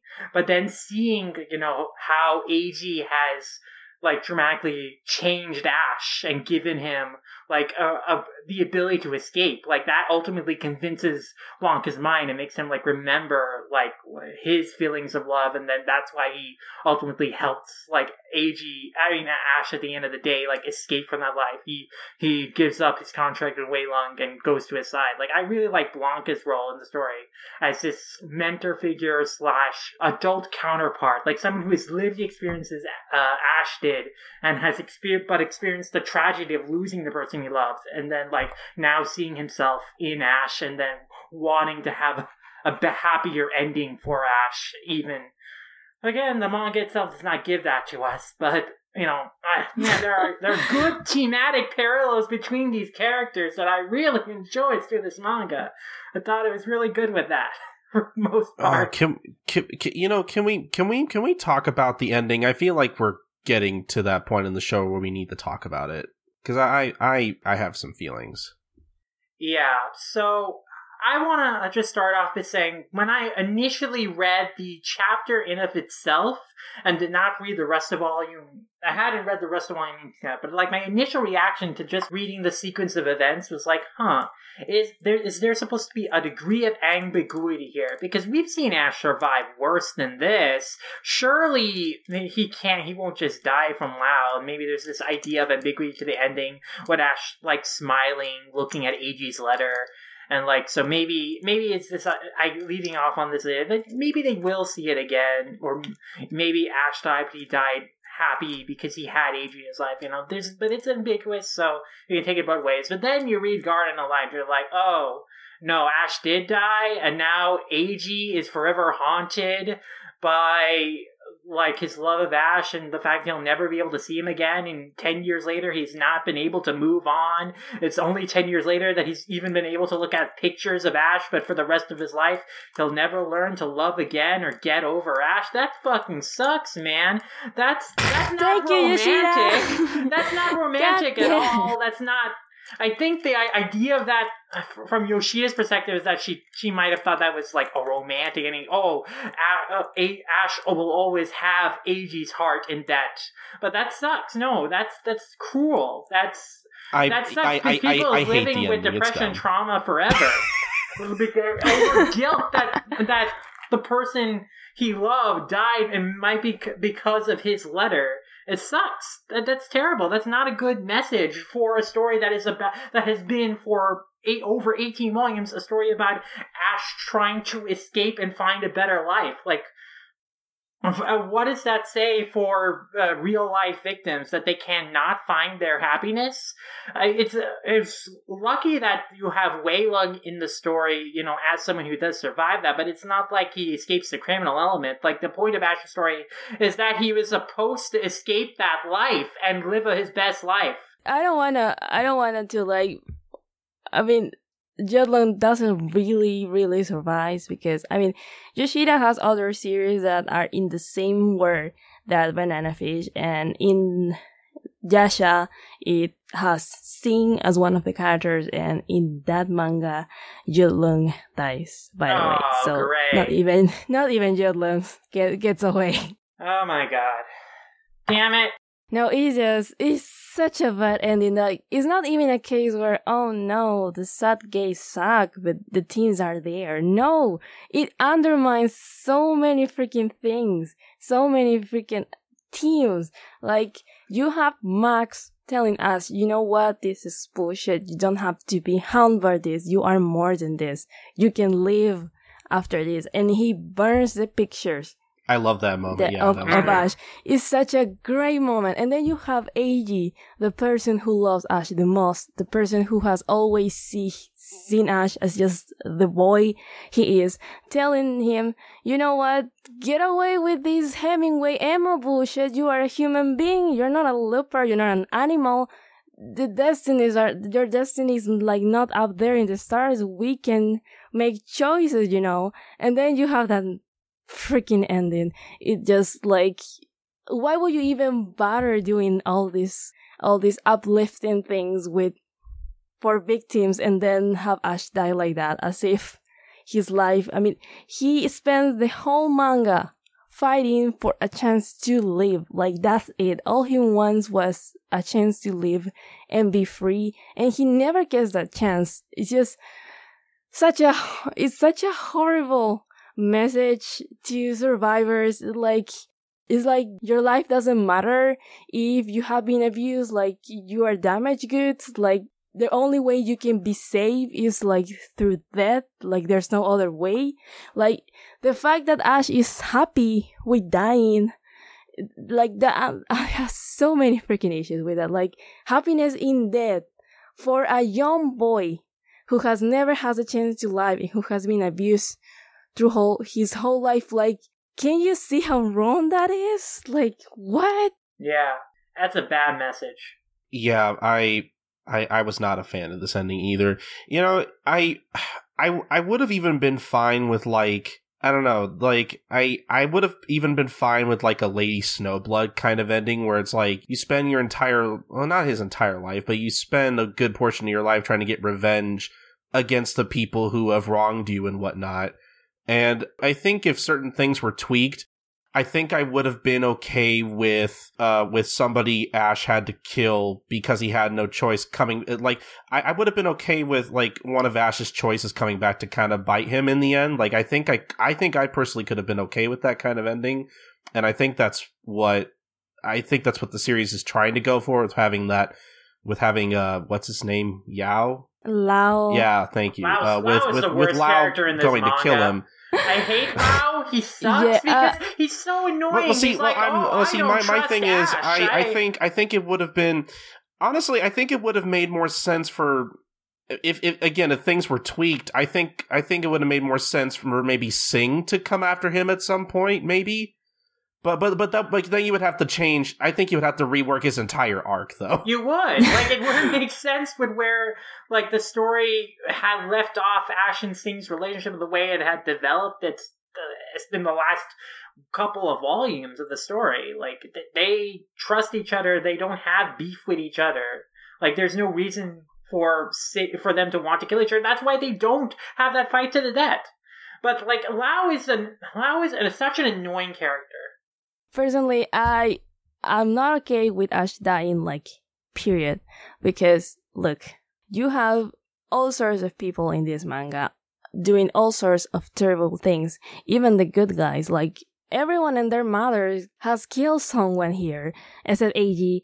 But everyone has killed. Even Jessica like appeared for two seconds at the ending to like kill someone and say Max and whatever, and they never face any consequences for it. Like Yeah. Nope. Ash is the only one here who ever even thinks about the fact that he has been forced to kill people and he even feels guilty about the fact that he's like so detached from it that it gets to him. And you know, when you have this kind of story, it's not really about whether or not your action hero kills people because these are not really considered people. These are faceless, nameless henchmen and two-dimensional villains and like pure evil. So in, in these cases, it's about what's in the heart of the person and not so much in the actions and the fact that Ash laments having to do these things is a testament to the goodness in his heart. But he's the only one that gets punished for it. Like you have Jessica and Sing who has killed you and they go on and have second chances and they get their romances and their, I mean, their heterosexual romances and their traditional families and Ash and Eiji get absolutely screwed over. And I think that not only it's like, I mean, it speaks to the conservative and like heteronormativity of the time, but it also undermines the themes of newfound families in the manga because you have a lot of a lot of children here that have been failed by adults and the system and they have to like rely on each other and take matters into their own hands. And the fact that at the end this seems to say that what really is valuable here is like the heterosexual family, like the traditional family really undermines that. Like Ash is the only one who gets killed and Eiji lives forever traumatized and destroyed by this. I mean, it's just hard not to think about it like just a traditional sad gay ending of the era. And I say this like very generalizing because there's even movies in the in the 80s that have like good hopeful ending. My Beautiful Laundrette has a good ending for the gay couple and Banana Fish references that movie in one illustration by the way. And the fact that Ash is a survivor changed everything for me. This is not your average action hero who does like bad things and then has to pay for it. This is a survivor from rape and human trafficking who's killing some fuckers that are pedophiles and like I I am so fucking angry. I get so worked up when I think about this. Thank you, Yoshida. This is someone who survives some of the worst thing that can happen and he's getting back as some of the worst people that can exist. And the fact that he has to pay for it, it's just so wrong. And Yeah. I don't really It's pretty unfair, can- yeah. yeah, like you can divorce Ash dead from his status as a survivor, and I think one of the values in Ash character even is the fact that he works as a power fantasy for women, for people who have been abused. I mean, who have been from any form of abuse. Like Ash is overpowered, but it doesn't matter because he needs to be overpowered to deal with the huge pile of shit that he's deal that he has to deal with. Yeah, like where's the catharsis in having this character who is meant to be a power fantasy, meant to be someone who you can latch onto if you have been like a victim of trauma and abuse to like live with your fantasies of escape and having that character die.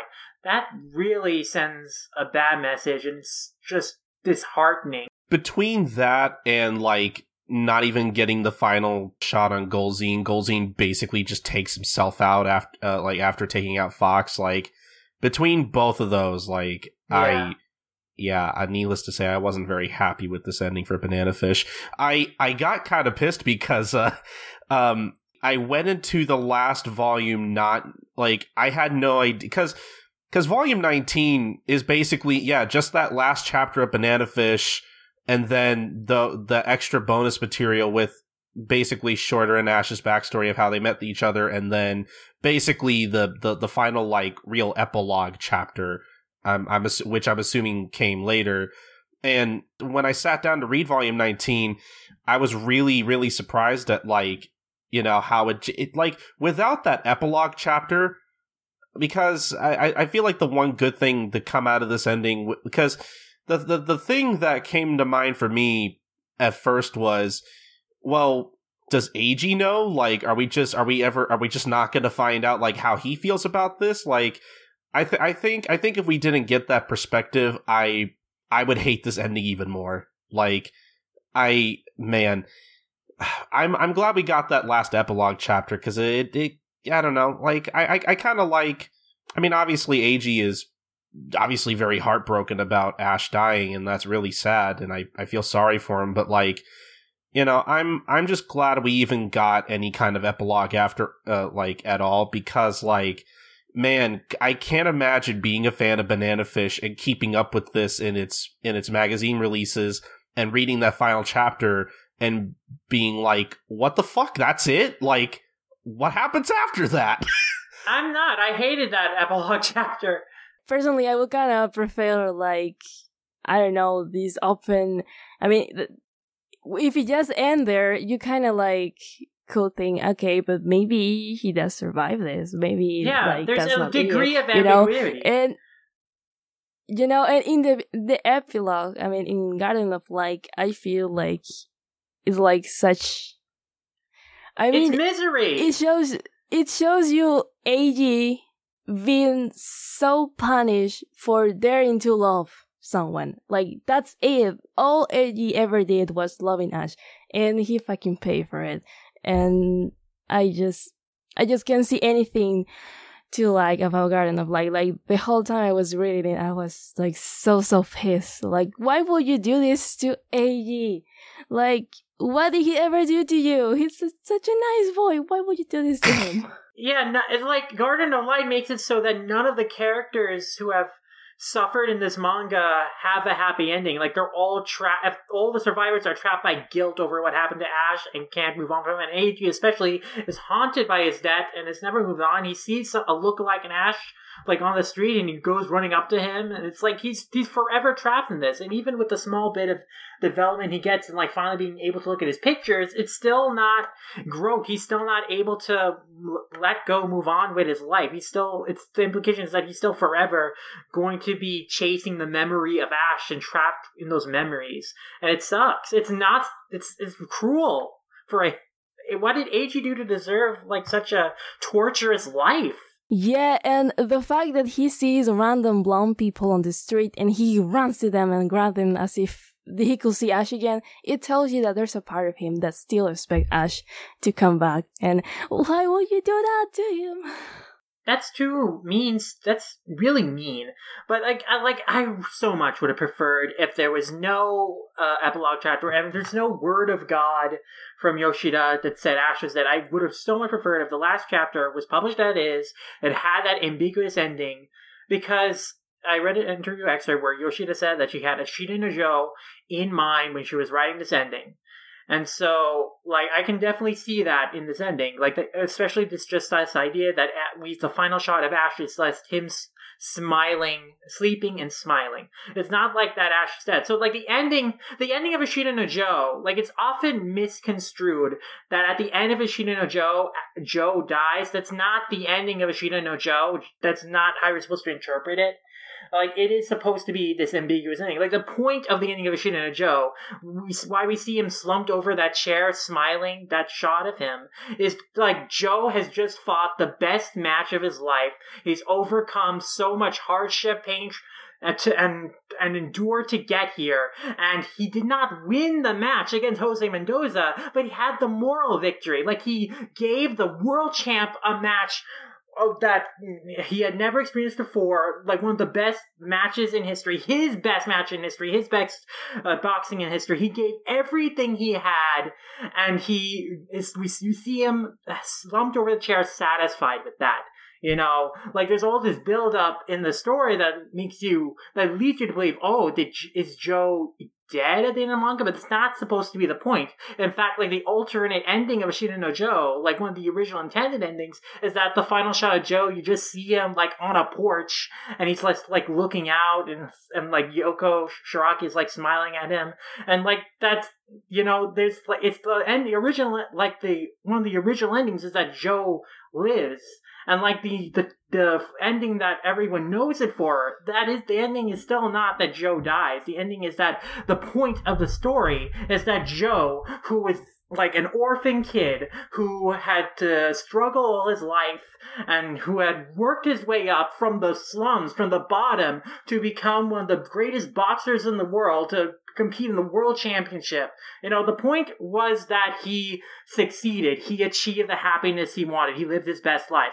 That's what the ending of Banana Fish could have been. The point could have been like we had this degree of ambiguity of whether Ash would survive, but the point could have been Ash lived his best life and he met Eiji. He's given hope driven purpose to live for the future. And if you just let the final shot as is, like you could, you don't have to interpret it as that Ash is dying. Because again we've seen ash suffer so much worse before. We have the person who is saying ash won't survive this is so unreliable and no shit. Lao we're supposed to trust Lao's word on this? The guy who doesn't know anything screw Lao. So you, if you had just left the ending as is and did not have Garden of Light, you could have had that meaning. It could have had like this significance, and there could have been value in the ambiguity. And that is totally destroyed by Garden of Light, and it just makes the ending cruel. Uh, I don't know. I I feel like I disagree in that. I'm I don't know. I, I I think in this case specifically, I think the ambiguity would have just pissed me off more, honestly. I, I... Uh, but that that that is just me. I mean, it's just choosing your battles. I will come prefer to be pissed like that than to be pissed after witnessing what happened to Eiji. Like I'm more yeah. pissed now. yeah, I agree. Well, either way, this sucks. All right, I think we can all agree on that. Yeah, yeah, and I remember like reading somewhere that and Yoshida really liked the concept of dying after your soulmate goes away. And that Ash is happy because, because the fact that he's dead means that Eiji is his forever.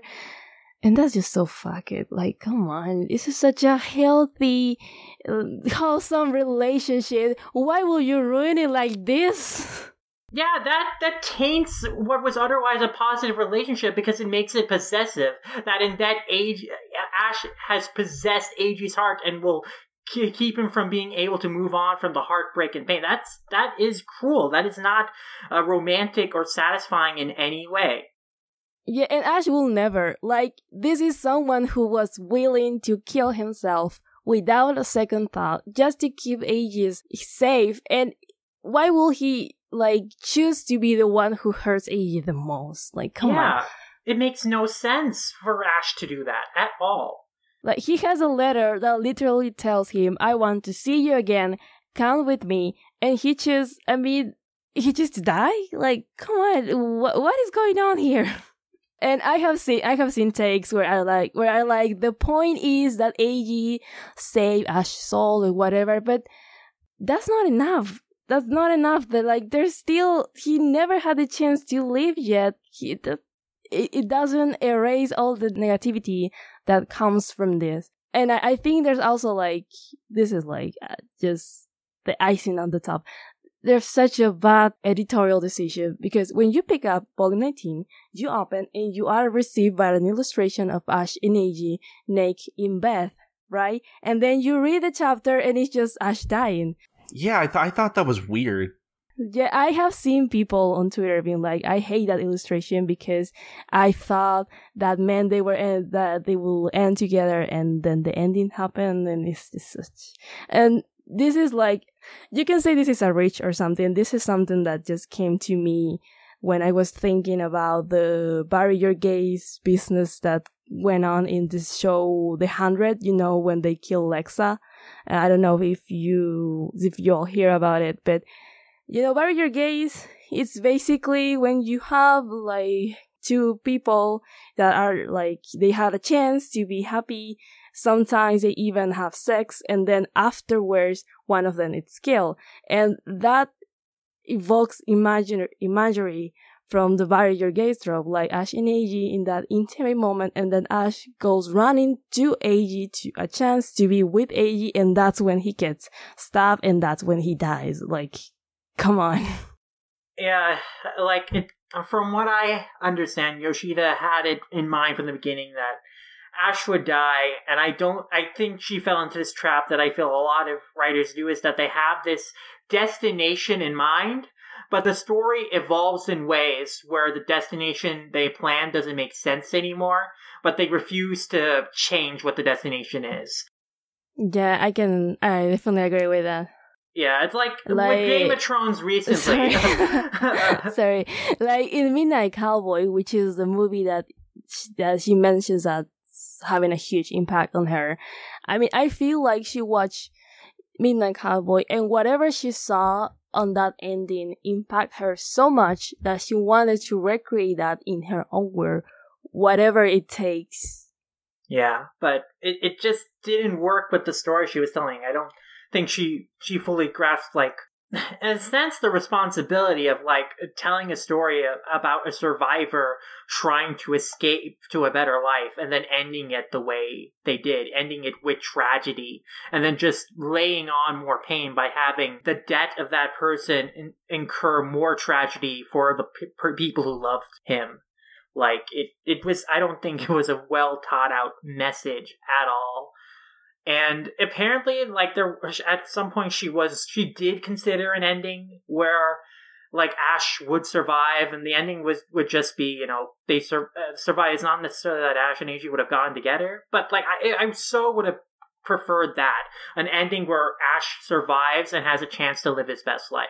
And I really am sad that she stuck to her guns in this case and did the ending she had planned to do. But it, in this case, I don't think that was the correct decision for the story.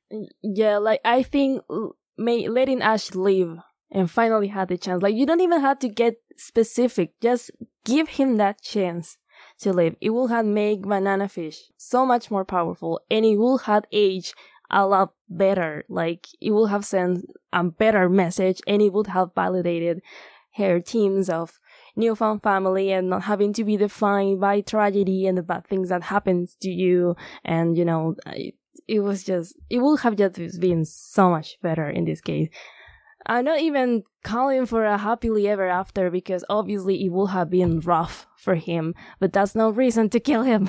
Yeah, like obviously he would still have to, you know, live with the trauma and live with like all the the experiences he's had and maybe even some feelings of guilt but the point could be like he can learn to grow and like again live his best life. Like he does not have to suffer for the situation he was put in where he had, he had no control over the situation he's put in. He was a victim. He should be allowed to find happiness Yeah, even th- that last scene with Eiji and the cops, the cops themselves are, are like, Ash is a victim here. Like when they, when they ask uh, Eiji where Ash is, like we we don't want when they are like we don't want to hurt Ash. We just we like he's just a victim. We want to help him and like how you know where how I don't know tone deaf you have to be to put that scene just before uh, and you kill him because God damn it, I'm so tired of this.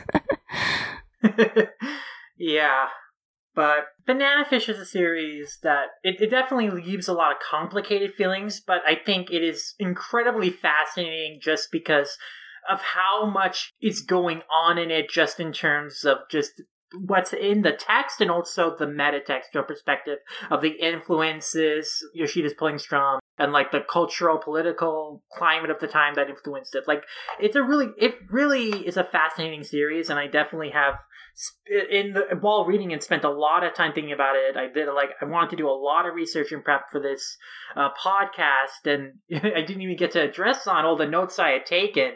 Uh, I had a lot of stuff on the the history, political stuff at the time that but we don't need to go into. But again, I think there Banana Fish is a dense text that I think is deserving of like uh, a classic says it was deserving of like analysis and appreciation even if it is such a frustrating read at times. I think there's still so much there is to value. I mean not just from the historical perspective from the emotional perspective. I did for the most i did until the ending truly get enjoy the ash Eiji relationship i find ash an incredibly compelling and fascinating character that you know i really loved exploring and seeing him develop throughout the story. I found so many of the characters really compelling and lovable and interesting. Like there's so much to love in Banana Fish, and I think that's the reason why the story has endured in spite of all of its the frustrating elements, in spite of that ending. Yeah, and I think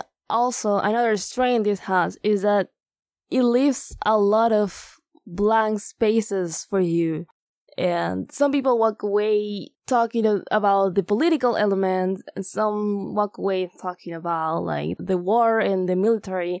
And if you have previous knowledge of this i feel like that really informs the way you see the manga and the way you enjoy it. Like Personally, I see Banana Fish as kind of like a Jake of all trades, master of none, because uh, I don't think like the political conspiracy can be like the the biggest takeaway or the huge um, or like the the best part of it. Uh, and I know people who are really into politics and bring all their knowledge into it and project and see connections with real life, even if they were not intentional. And they do walk away thinking that's like the strongest part of it. And like the way fans feel and the about banana fish and the way they think away from it are just so very so different and that also reaffirms like its status as having a crossover appeal, I think.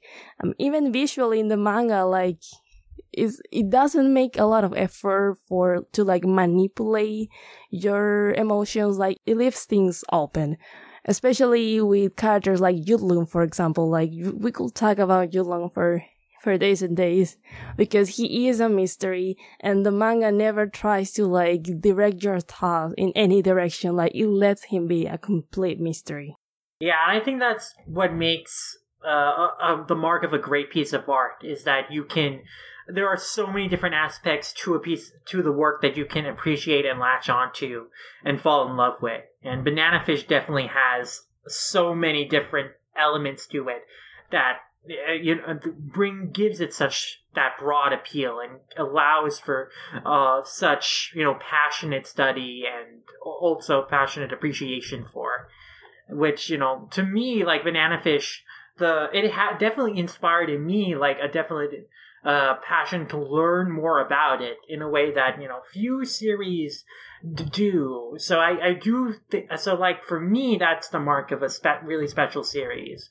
Is like that that like I that made me want to go through all this uh, research to learn as much as I could about it uh, for the purposes of this podcast. But also, you know, I've I had trouble like sleeping last night because I was just thinking about like all the things I was gonna say today, like thinking about the story, how I felt about it like the things I was thinking about. So, you know, I banana fish, you know, uh, I guess in the same way that uh, Ash has captured like Eiji's heart and mind.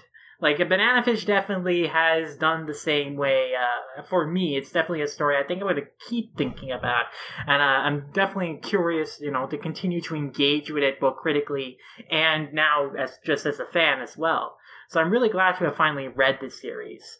And I guess I, I just am wondering from uh, the rest you rest of you guys and, and just in general, what would you say is I guess the chief value of Banana Fish, you know, the thing that you latch onto the story and you got the most out of. Uh, and do you think that Banana Fish, you know, it's definitely a story of its time, but do you think that it still has just as much power uh, today for new readers, for people coming into it? And then, what? How would you recommend the series uh, to other people? Like, what would you say to them uh, if they were interested in reading the series? Yeah, for me, I mean, I remember before the anime premiere, I think it was on the website that people ask questions to random people like, do you know what banana fish and what do you remember from it? And everyone, everyone answered like, Ash, Ash is the best thing, Ash, Ash. and even when people mention Eiji, it was like what Eiji did to Ash, you know, it was Ash, all Ash. And I personally think the most enduring quality of Banana Fish is definitely in the protagonist, in the main character, in Ash, that like there's just so many things that Ash represents, so many things that Ash can be, and it's the and, and it's in the heart of Banana Fish that's his relationship with with Eiji. Because now let's suppose Eiji was a girl. Suppose this was a story. I mean, everything is just like that, but Ash fell in love with a girl. Suddenly, the story would have been so different. And to me, it would have just crash and burn because it will become like an narrative of being saved by stray love. Like, to me, like, there's definitely I mean, and Eiji is definitely a big part of what makes banana fish endure. The, I mean, the heart of banana fish is definitely what makes, makes it endure. And that doesn't mean the plot doesn't matter. I mean, it's definitely an engrossing plot and there's a lot you can say about it. And there's definitely a lot you can say about the anime choices as well and how the anime adds to the story visually, like all those little details, like I mentioned, Yut-Lung being a mystery and the anime as the detail of his eyes being purple and purple is the color of mystery. And when he has like these close-ups he has these purple eyes. You know how they say that the eyes are the like the window to the soul and when when we when we talk to people we say like look into my eyes and tell when we want them to be honest because we feel like if we look into their eyes we can see like the truth or whatever. And Yut-Lung has purple eyes and that's like a way of the anime reaffirms that he's a complete mystery and we can just access into what's in his heart. And I will say that the one thing that makes Banana Fish so great is the human element because all that plot it's nothing without all those characters to love, without the lovable, uh, the lovable guns, without Max relationship with Ash that that's like a surrogate father for him, like the one father figure he, the one adult he can trust, like all the teams that work on, I mean the that you can get away from the human element. Those are the things that to me make Banana Fish endure and stay with you because I don't know about y'all, but personally, if I don't like the characters, if I don't connect with anyone, uh, and a story will hardly stay with me, even if it's like incredibly good. Oh, definitely. So to me, that's why Banana. I mean, it's the the fact that it's so engrossing, and the fact that it has such. I mean, and there's such a high quality in the, the human element. That's what makes banana fish like really capture you, I feel. Um, I guess just to kind of go off of that, um, personally, I, I thought Banana Fish was enjoyable overall. Again, a lot of caveats everywhere, uh, a lot of, uh, I guess you could call them problematic, problematic, I'll say that again. um, a lot of problematic elements here and there, um, that unfortunately haven't aged well, but, uh, you know, there, there's a lot in here that I thought was really interesting. Like, I, I really want to thank Marion for uh, for bringing this up late uh, earlier on the show because this was something I was going to bring up was uh, again the exploration of sexual assault and rape culture through the eyes of a male character, um, which is is is something I don't feel like I see in a lot of media. Not, I'm not saying that it doesn't exist in media because I'm sure maybe there are other stories I just haven't seen for myself, but it's a viewpoint I don't come across very often at all. But when I do, I I really appreciate it because it's like we were saying earlier, you know, um, men are just as capable of being victims as anyone, and I think that's a really important viewpoint to uh, to showcase every once in a while. Um, so I I really appreciated that aspect of Banana Fish in particular, uh, kind of looking back on it, and uh, and you know there are certain like not to get too political, but like very very like um I, how, how do I say it? Like uh very like uh basic political aspects that I think are are very uh, relatable in our modern society, whether it be just how fucking disgusting the rich can be, and you know how unfortunately, you know, if you have enough money, you can just kind of do whatever, and uh, you know those kinds of things are, I think, are are universal. Thankfully, when it comes to storytelling, and uh, you know, I think are very uh, relatable to a lot of people, especially currently. I think. Um, just a lot of that kind of stuff that I think has only aged well with time. Um, and just a lot of just a lot of that kind of stuff I really appreciated. But uh, I also agree that it's it really is the human element of Banana Fish that really kept me that really kept me reading. Uh, otherwise, a lot of the stuff I a lot of the stuff I mentioned wouldn't wouldn't mean as much, I guess. Um, and I, I I would say overall it's it's definitely worth a read. No matter how many caveats we give it, like it's very much worth your time. And thankfully, at the time of this recording, like I, I was wondering, I was wondering whether it would be possible, you know, by the time we recorded this, but uh, it's now not only has it been reprinted in print, uh, but it's also all available digitally too. So now um, more people have access to it, which is good. Yeah, and and since you mentioned like the rich and the powerful and how they manipulate our lives, and I think there are a lot of elements in that sense that are just unfortunately timeless. Yeah. Which is why I was like never too concerned about Banana Fish not taking place in the 80s. Like, I mean, there are definitely things that work better and have more context if it is in the 80s, but like, the story doesn't fall apart if you bring it over to like 2018. Like there's a lot in there that just unfortunately still applies. Mm-hmm, for sure. Yeah.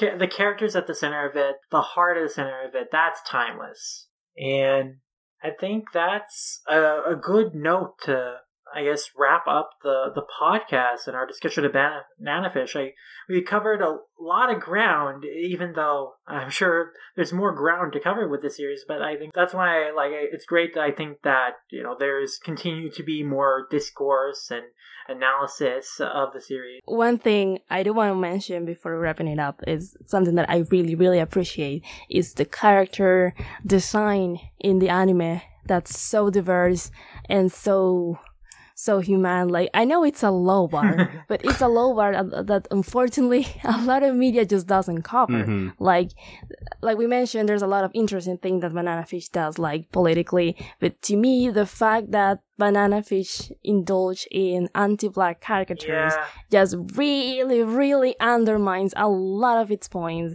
And I just really, really like like the fact that I can watch the anime and black people look like actual people and they are lightened in the way that takes like that that takes attention to their skin tone. I I really appreciate that, and I like honestly I don't care if you set this story in 2030 again.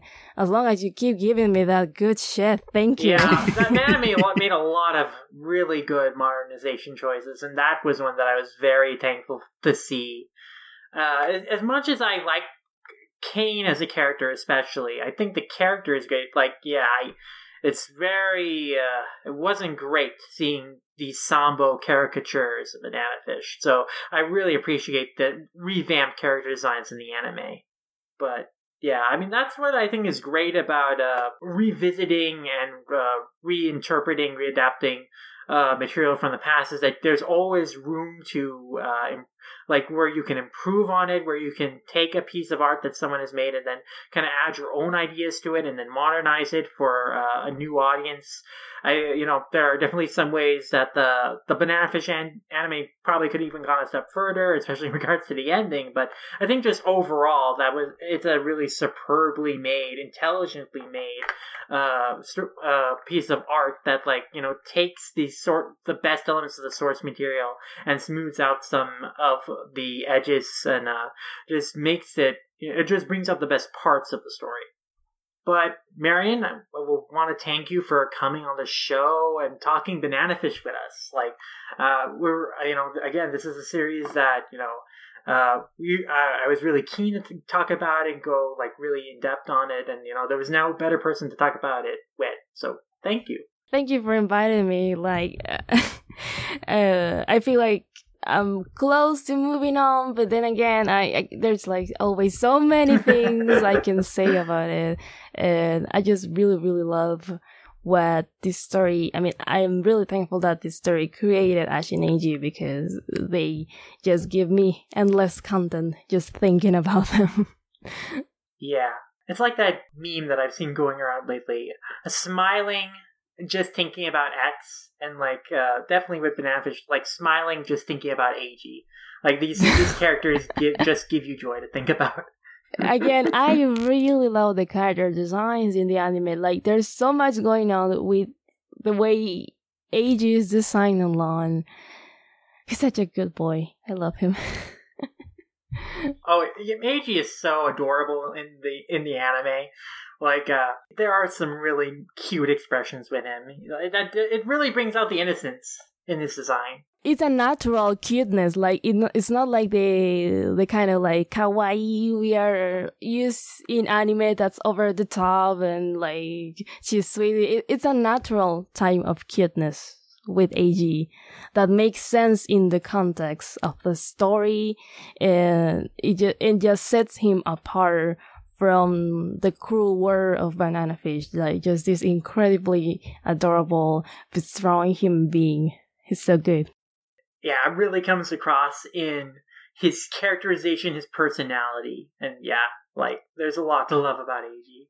Uh, but you know, for more thoughts on Ash and Eiji, more like daily, you know, picks of uh, eight, eight Ash and Eiji. Uh, just just more discussion of not just Banana Fish, but other like uh, series that you're really passionate about. Like, where can people find you, like on social media, and read up on stuff you've written about? Uh, you know, so like, where can people find you? Um, on Twitter, my handle is eccentric Marian, and like that's where I am. Like that's that's all my stuff, my links, and all out of my profile and yeah, that's it.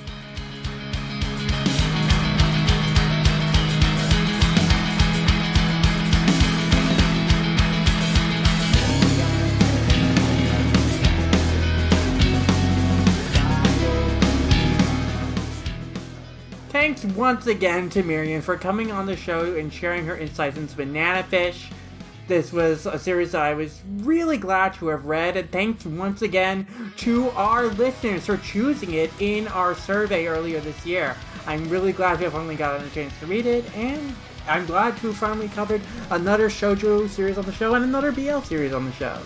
And uh, yeah, so I think now we'll go into some community shoutouts, and the first community shoutout I think I want to give is Marion and check out her blog, Otaku She Wrote. Uh, she has a lot of pieces on Banana Fish, several which we mentioned during the episode, and they're great companion pieces to uh, reading the series or watching the series because she goes into some great character analysis, some great analysis of the filmmaking in the show in particular, and color choices, shot choices. So that was very fascinating to like uh, reference as I was watching the anime and as I was reading the manga. But I also want to reference uh, some of Marion's freelance article work that she's done uh, outside of her own blog, including a piece she wrote recently on another classic shojo title for anime feminists, a piece about Rose of Versailles titled Every Rose Has Its Thorns, vilifying female ambition in the Rose of Versailles, where she goes and analyzes how Rose of Versailles vilifies characters, female characters who have ambitions of power, like Jean and Madame Dubarry, contrasting them with more sympathetic uh, female characters in Rose of Versailles like Rosalie or even Marie Antoinette. How those are characters who are also, you know, very strong in their own right, but because they don't have ambitions of power necessarily, the show frames them as more morally right than characters like John, who like dreams of power and schemes to be in a position of power. And Marion does a great job like picking apart like how the show is very unfair in its vilification of women who pursue power when it is much more lenient towards like men in the series who are just as despicable. So this is a really good piece on the Rose of Versailles, and I just wanted to reference that. But yeah, again, check out Marion's work on her blog, her YouTube channel, all her pieces on anime feminist. She does great stuff. But I also want to spotlight a new podcast that's coming out about uh, not a shoujo series, but a Shonen Jump series that is currently making waves and turning heads. And that series is Jujutsu Kaisen, and that podcast is Positive Juju, which is being hosted by none other than Jujutsu Kaisen's official uh, English language translator for the series for Viz Media, Stefan Koza. He's recently started up a Jujutsu Kaisen podcast. In the first episode, he goes over the what the series is about, what makes it unique, uh, kind of goes over the character popularity point and what it says about like what fans are responding to about the series. Really good stuff. And I'm really happy that uh, there's a Jujutsu Kaisen podcast, especially this early on into the series' run. And I wanted to give that a shout out. Uh, props to Stefan for that, and definitely check that out if you're a fan of the series. Mm-hmm, for sure. Um, I actually have a podcast as well that I want to talk about for my community shout out. Uh, and that is the Kawaii Five podcast hosted by uh, Lisa and Alex. Uh, Lisa in particular is uh, I'm I'm not sure if I've talked about her on on the show before, but uh, I kind of put her in the same category as I do Grant, where if you're not following her on Twitter, like you really should be, because Lisa in general is just a really funny comedian who also happens to be an anime fan. And um, I think you can still see a clip of her stand up pinned to her Twitter account. And uh, I think she's the only comedian I've ever seen who's been able to like incorporate anime into her stand up uh, and actually like make it work and make it kind of funny. Uh, I don't just just in general. Lisa, I think, is a very funny person who who I really enjoy seeing post online, and I also enjoy interacting with. Uh, I've also podcast with her uh, here and there on stuff like life lessons and whatnot. But yeah, so she's cool, and then um, her friend Alex is also pretty cool as well. From uh, what I've heard on the Kawaii Five O podcast, um, I think he in particular is like a newer anime fan because he's only seen like less than a handful of shows. So it's really interesting to kind of get his takes on the anime he watches. Uh, not just that, but also like the community as well. I don't know. So I, I always enjoy like a fresher perspective on anime and the community and whatnot. So I always enjoy uh, listening to what he has to say. But uh, Kawaii Five O in general is another anime podcast that uh, they basically just started up. Um, I think it's Lisa's first podcast. I know she's done like guest spots before, but this is her first time actually hosting a podcast. Um, and I'm, I'm about five episodes in, and I have to say, I think they've been doing a really good job. Um, I really enjoy uh, listening to both Lisa and Alex kind of work off of each other and discuss uh, all kinds of different topics, such as like, you know, how they feel about different like uh, shonen anime, uh, who their favorite like main characters are, uh, their favorite like anime movies, and whatnot. Uh, they even play like little games at the end that I think are pretty creative and fun. In, in general, Kawaii Five O just is basically just listening to conversations between Lisa and Alex about anime, and uh, that's that's really that's really all you need. I think. Like I I think their show is fun, and they really make it a point to be as like in- inclusive as possible.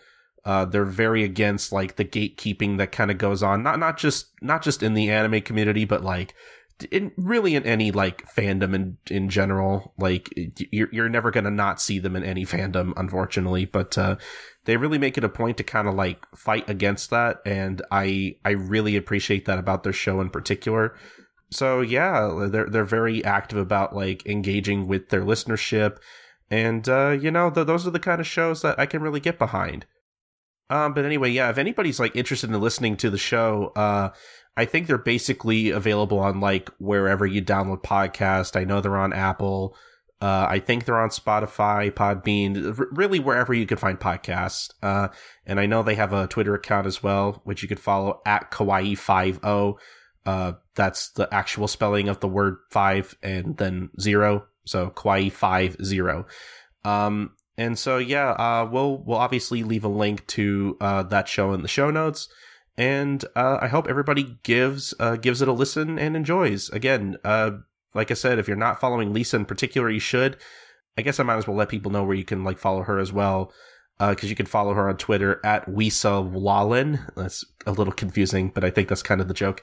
Uh, which uh, I think that's spelled W I S A L A L L E N, and I think you can also follow Alex at the Funny Pence. Um, so go follow both of them, really. Um, and uh, I think that's pretty much it for my community shout out. Hmm.